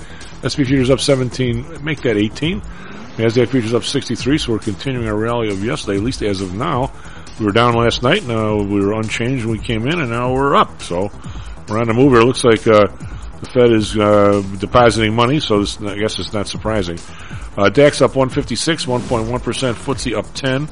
Point, uh, 0.1 percent. CAC around up 93, another 1.4 percent. So bullish over in Europe today. Asia, Nikkei up 232.8%. Shanghai, however, down 43, 1.3%. Hang Seng down for the second day in a row, 83 points, 0.4. Uh, China kept their lending rate unchanged. I don't know what the expectations were on that, but they kept it unchanged. Yesterday, the rally was, was strong across the board. Dow Jones up 499.51. One more tick and we could have been 500. Uh, S&P 500 up 70. It's 1.6%. NASDAQ up 287. That was 2.15. It's big day. Uh, Bonds, uh, down, uh, three basis points, 2.88. Bund, minus six basis points, uh, 0.85. Japan unchanged at 0.25. Oil, up buck 11. It was down yesterday, so those, the, the, even in the midst of all the stuff yesterday, energy stocks were down. Today they probably won't be, because I was up a dollar 11, 103.67. Brent up a dollar 9, 108.34. Natural gas up 20 cents, 738. We'll talk to Russell about that too. That's a big, big number. RBOB uh, up a penny to uh, 324. We've got gold uh, down another 780, 1951. It got right next to two, 2000, almost ticked there, and I got whacked back like whack-a-mole. Uh, silver up down 16 cents, 25.22. Copper down 7 cents, 464. We've got Bitcoin up 656, 42,108.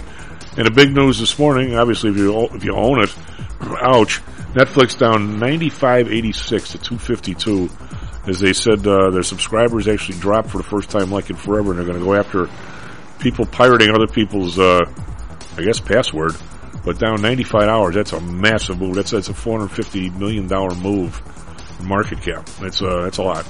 Yanni, what do you got for us Trevi Weather Sports Thanks so much, Chief. Good morning, everyone. Currently 7:36 a.m. on April 20th. Let's start with sports. Looking at the NBA, the Suns lost to the Pelicans last night, 114 to 125, and we can look forward to the Bulls playing an away game with the Bucks tonight. Sorry, against the Bucks tonight at 8:30. Uh, we are looking now at the NHL. Uh, hockey will be hosting a game against our Blackhawks tonight at 9 o'clock, so look forward to that game. Uh, looking at baseball, kind of busy now. Uh, Diamondbacks lost to Nationals last night.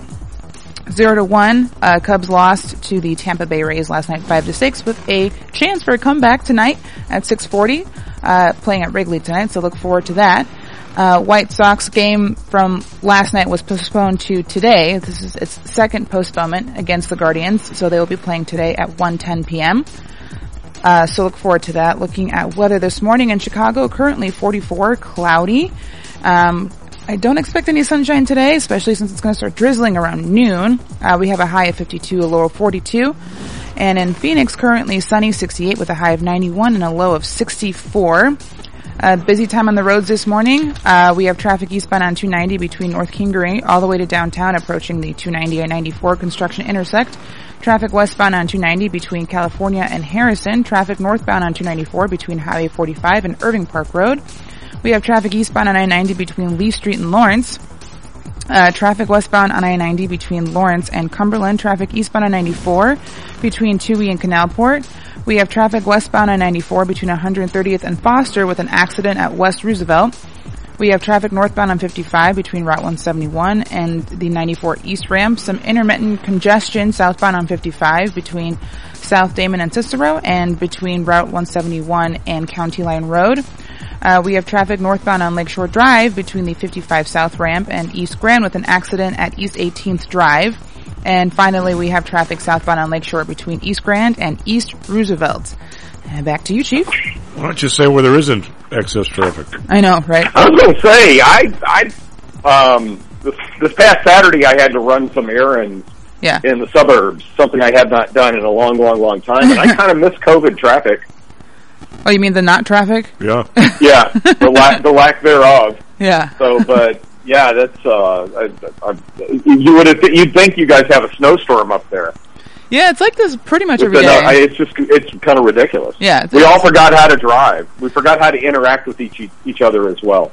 Well, yeah, uh, man. I have a couple of questions on you, Professor, regarding. Well, first Yes, of all, sir. first of all, what if uh, if you'd had tickets to the Cleveland Guardian White Sox game in Cleveland? They got like snowed out two nights ago, and they tell you, by the way, that ticket's good today in the afternoon. Have a pleasant day. Um, thank you very much, but no. Yeah, thank you very much. And that's Yeah. that's why that's why sports are so much better on TV. Um, yes. To, uh, also, before Honestly, we get into the yeah. CPI, um, you know what though? I, I, I'll, I always like to push back on poor Russell. You know what? You, is my, Push on him. As, as my as my brother says, you you need to go to at least one baseball game a year and sit in a good seat to really appreciate how hard it is to make Oh, yeah. the routine play in baseball. Just how difficult the game really is. A, a really hard two hopper coming at you. It looks easy on TV. It doesn't look easy when you're standing there. it's no, not. not at all. Um, the the best baseball game I ever went to was the first time Randy Johnson and Greg Maddux pitched against each other. Wow. And I was I was right behind home plate, and they threw at each other. Really? And I couldn't, I couldn't even, yeah. And you know, Randy Johnson's a big target. Yeah, but he's also got They brushed, they brushed each other back. It was awesome. but the, the amount, I mean, and the way they were glaring at each other. I don't, you know, it's like did somebody hook up with somebody's wife or whatever. Yeah. But being that close and seeing how fat, I mean, ugh, I'm glad. You know, it, getting hit by a pitch doesn't look all that bad on TV. It's bad. Oh god, hit by Randy Johnson. Randy Johnson fastball is going to leave a mark. I think. Oh yeah. yeah. Eh, hell, the man exploded a bird once with a pitch. Oh, I saw that. Yo, I saw that. I was like, "Are you kidding me?" I'm going to say Satan be gone. I'm going to say a black and blue mark on your thigh or your ass or your, or your rib cage is at least two weeks. Oh, oh minimum. Minimum, minimum, maybe more. Oh god. I literally, I, I hit my toe against the door like two weeks ago, and it's still bruised. well, at least you didn't break the damn thing. Well, yeah, that's what I'm saying. It's. I, I don't think it's going to be two weeks. I think you got at least six weeks of like, especially Oh, if it's like your rib Don't, cage. no, don't be, Dude, don't be Dizzy Dean. Yeah, Dizzy don't be doing Dean- none of that. Dizzy Dean broke his toe. He came back too soon and threw his arm out. well, damn. Yeah. All right. Two things, uh, Russell, which are regarding the professorship. Uh, did you spot? Did you happen to look at the PPI the last two months? I, I did not dig into it. I know what the surface number is. Yeah, I never, I never really look at that too much, but the last couple of months I have, only because I'm digging into the goofballs on TV and, and they're non-reporting. It was Yeah. like it was like one You got to switch over to Bloomberg TV. Um, yeah, I probably should do that. That's, that's, But I that's gotta what I tell my students. Yeah, if, But what, if what you're watching isn't working, try something else. well, but the one one group is uh, associated with Dr. J, so they have to watch him in case he touts a stock. They have to maybe go buy it for their people or something. I know. It's something like that. But anyway, the uh, um, the PPI has. I didn't even know this. I looked. This, this is how you learn as you go, and thank God for the show. I'm still learning. The PPI. I didn't realize that they they split it off into services and and product or yeah. and uh, the last two months, the services, one month it was unchanged, and the next month it was uh, up 0.9. But the the uh, the goods piece, which feeds into the CPI, has been up over 2.4 percent two months in a row. I've I've never seen that. That that does not And- bode well for the CPI coming down anytime. No, it doesn't, and that that right there uh, is why I I think we're going to what, what you just said. When some I, I got the question about inflation in my MBA class last night, um, and I, I yeah I said the PPI the the part of the PPI that feeds into the CPI hasn't gotten there yet. That's how I said it in very basic terms, and I don't think it has. Okay, uh, I, I don't know. I, I don't know what the the Fed thinks they're seeing that the rest of us are not seeing. I think they're, they're they got themselves. It's it, it's exactly the same as the buffoons in the '70s thinking it was all the dirty Arabs in the oil, and it wasn't a monetary phenomenon. These guys, to, from Joe Biden down, are absolutely convinced that the money supply makes no difference. That it's it's these uh, supply chain problems and it's the oil, oil problems, and it, it absolutely is not true. I mean, wha- whatever. Just I I don't think that I, I I think they know exactly where it's coming from, and they're happy that they have something to point a finger at. well, that okay. That's a more conspiratorial tone than I usually come up with. No, no, I I, I never let a good you know never let a good crisis go to waste, Mister Emanuel. Yeah, but that was Um, what a great line, huh? Hey, while, Yeah, while you're on the and- and before you I- forget I- about before you forget about buying your your uh, offspring vehicles, uh, ex- ex- explain explain to us uh, how exactly with the CPI mechanism. I'll use that term.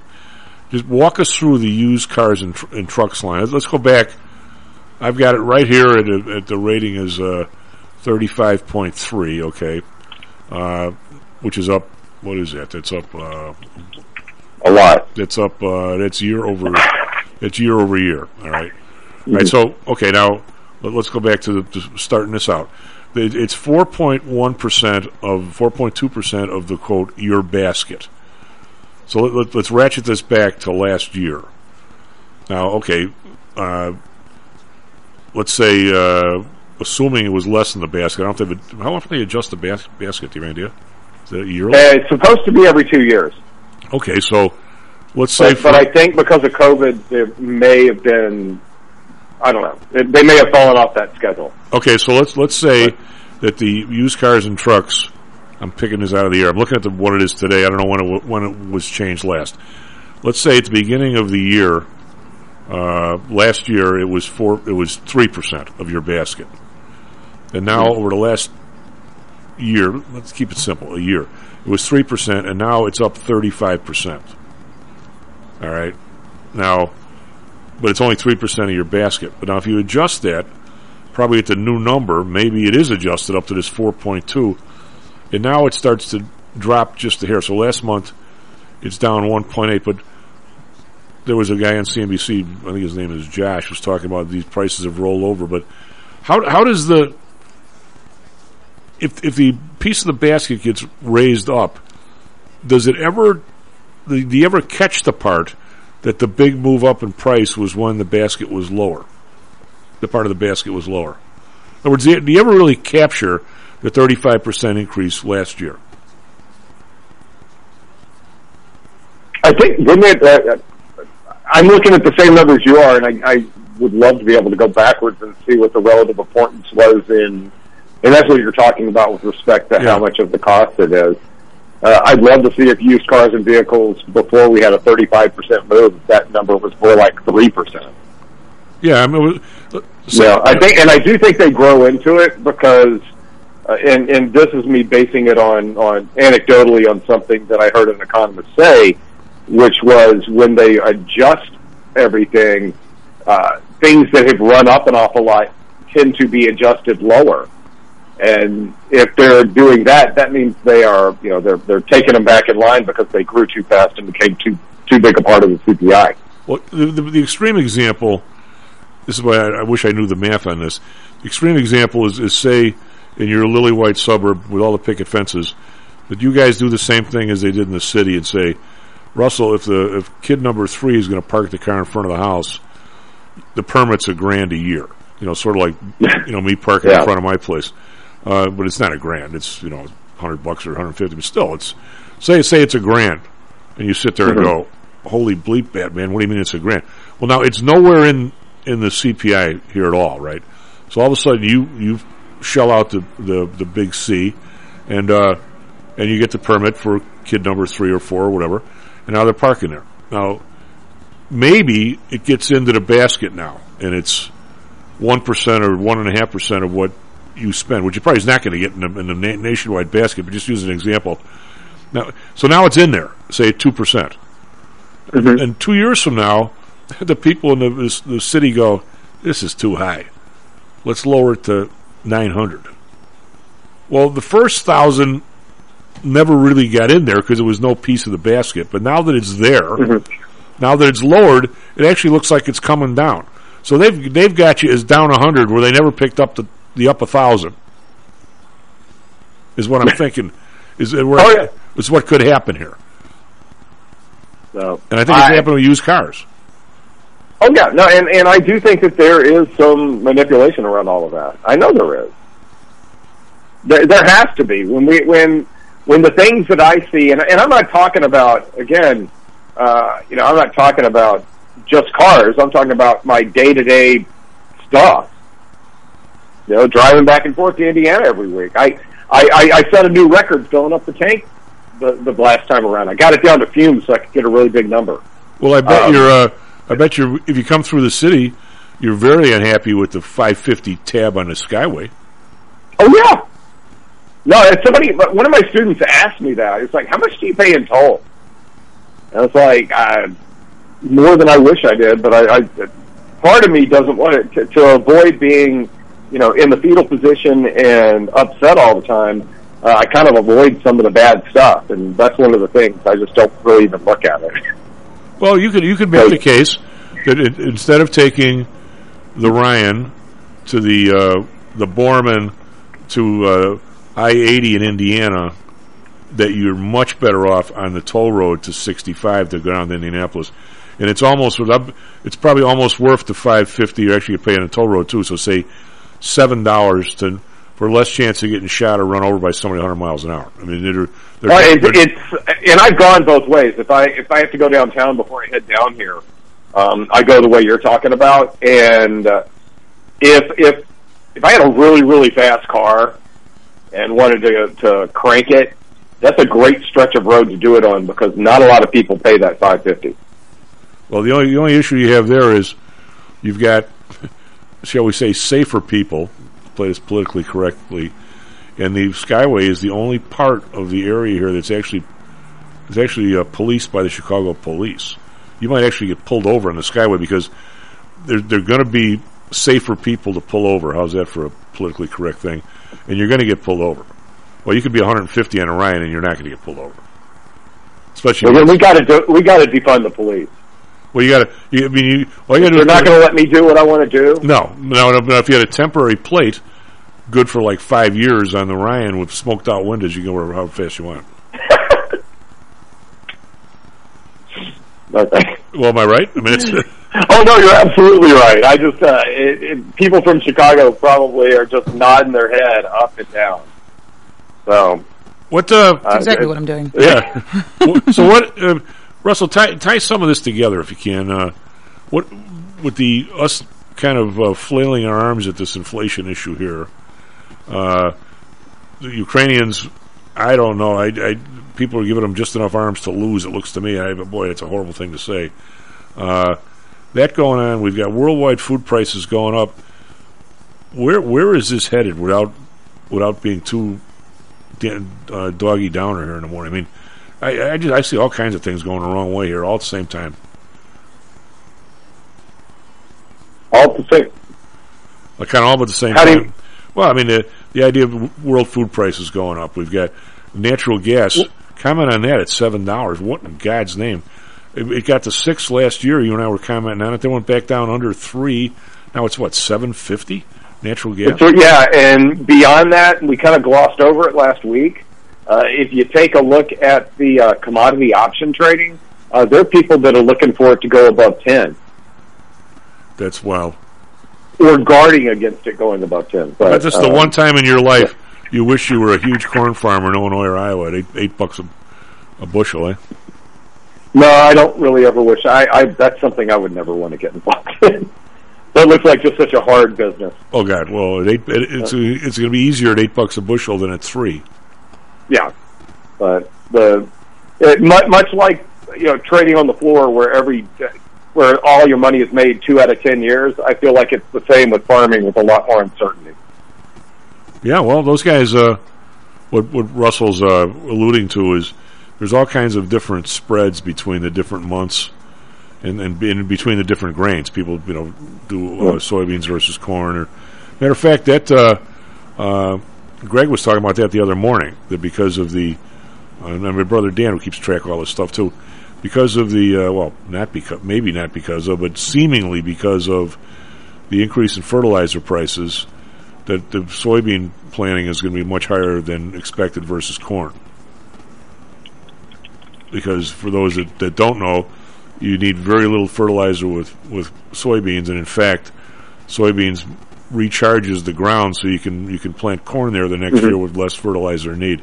If you if you plant corn on the same piece of property two years in a row, you got to load it up with fertilizer because for, corn corn is, for lack of a better term, a taker, and soybeans a giver. I don't know what that the agricult- what are those agricultural terms, but one one enhances in the soil and one basically takes everything out of the soil. So And with fertilizer prices going up like they are, you're going to want things that enhance the soil. Yes. So it's uh so if you could put uh like a corn plant in your backyard, this would be the year to do it, Russell. Just Yeah, saying. I, I, I, I'll bring that up when I get home this weekend. Well, well, you know, they might think it's a marijuana plant. Your neighbors. You know what? That's what we need. That, that we, I, you just come up with what what Biden's new thing should be. Yep. We should all plant victory gardens this summer. God. Tom, you got him so excited. I got you going this week. I got.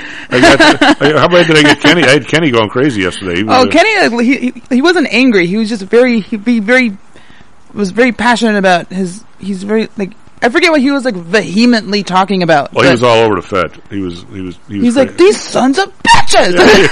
he, he didn't get to do. He doesn't get to do that on CNBC or Fox when he's on TV. no, he gets to Is do that- it here when he talks for twelve minutes. Is that is that how short he is? Short fused? No, no, no. No, he- just no, no, no, no. It's, it's the market. If you, if you're cussing the Fed, then you must be stuck in a short. position. No, no, he has the exact same view you do. If they if they don't do it right, if they don't do it right, it just gets worse when they end up having to do it. Why are they there? Uh, Why? What are they there for? It's like, I mean, I, I think that they if, if they lose control, right now they're they're still telling everybody they're in full control. I I, I don't see it. I don't. I mean, right now I don't. The, what what is the pop? What are your your classes? Has anybody raised their hand and said, "Oh, professor, how is if I give somebody hundred dollars for a loan and he pays me two percent interest?" The end of the year, he gives it back, and it's worth ninety cents. How do I gain on this deal? I mean, when are people going to figure this out on their own? Um, I keep trying. I, I I keep trying to beat that one home. I think I, I I do think there's a certain number of the adult students that I talk to that, that get it, that totally get it. Um, and I know a couple. I've, I've had a couple of students that have sent me emails about, you know, should I be jumping on buying a house right now with inflation because, you know, am I going to be able to afford one in a year or two? Uh, my opinion is, yeah, I think you'll be able to afford one in a year or two at a better price than right now. But um, that's a personal decision that you got to make. Well, the, the the price will be your your monthly will be equal, but I think Yeah. I think the well, you and I would both say the price of the house will be lower, the interest will be higher, so your monthly nut is probably the same. Yeah. Um, so I don't know where that puts Well, you. I'd probably rather pay less for the house and more in interest because interest can go down, right? And you can refinance. Yeah. Yeah, they should go down at some point. Yeah, but if you buy a, if you buy a house too high, you're kind of stuck with it. You can't refinance the other way. What the, what do you think? I kind of last question here. It's kind of complicated. The Fed is talking about being able to let uh, their stuff just run off on the uh, on, on their balance sheet. I guess they can they can always let like the short term and mid term treasuries run off, but if you're not having any refinancing and refinancing is supposedly down to like zero now, you're not having any refinancing. Your your mortgages aren't running off near as fast as they were, are they? I would think not. I was I was thinking about that, uh, it, just in general with respect to some of the securities that are associated with them as well. But yeah, I mean, the, I mean, if you have, we've got a really hot housing market, so people are selling. Um, but my assumption is that that's going to slow up as well, and that would that would cause mortgages not to roll off like like you were saying. There's two reasons they roll off. Well, three, I guess. You actually pay one off. Yeah, I mean you move, whatever, or you get another Uh, house. You move, or you refinance, and we're just not getting number three on that list. Are most of these? Uh, I'm asking a question here. If you don't really answer, I mean, I, I don't. When way back in the day, when my, my my stepfather bought a big, well, he bought a piece of a big package of mortgages. I think it was with uh, Ginnie Mae or something. And every month he'd get more than his interest as one of them rolled off. There was supposed to be 30 year, 30 year bonds, but the interest rates were going down. So at the end of like nine years, he was down to where the last check was like two bucks for like the last mortgage. Well, do they do they do they still set them up that way, or do they replace them now with new mortgages? So the the, the essentially the, the the piece of paper still lasts the twenty years it was supposed to. They just let them. Um, I I think it depends on what tranche you're involved in, and you know whether you um, get stuck with the early ones that are paid off, or if you get to stick around for the ones that that last the longest. So, it I think it, the answer to your question. I know we're running out of time. Is it kind of depends on uh, which one you buy. Yeah, he was. He the higher the higher coupon rate you get, the more likely that they're going to roll off on you. Well, he was pretty happy that he was going to get seven percent for twenty years, and they, they he was done in like seven or eight years. Yeah, he didn't get seven percent for twenty years. Nobody's going to get that. We I Yeah. I talk about callable bonds a lot to try to illustrate the impact of changes in interest rates on, um, you know, on owning something that's really great that's going to go away earlier than you expect. Well, we got a dash here, Russell. T- take care Mhm. of yourself. Uh, uh, keep those questions of your guys coming in because I, I love to find out what they're always know what they're talking about. Have a nice week. SP futures up twenty now. Nasdaq futures up sixty nine. Looks like two big days in a row. We'll see. Be back tomorrow. Stocks and Jocks. Stocks and Jocks is brought to you by PTI Securities and Futures. Go to PTIsecurities.com. PTI Pro Direct. Trade for as low as a penny per share and a dollar per option contract. Learn more at PTIProDirect.com. Nadex, offering an intuitive way to trade the financial markets. Visit nadex.com. Home Source Realty. Call Audrey Johnson at 708-349-3456. Hamzei Analytics. Listen to Fari Hamzei every other Thursday and visit HamzeiAnalytics.com. ChiroMed. Back or neck pain? Schedule a complimentary consultation by calling 708-403-2727. DAX Research. Tune in for David Andelman's technical analysis on Mondays and Thursdays and call 1-800-821-4968. What did we learn, Palmer? I don't know, sir. I don't know either. I guess we learned not to do it again.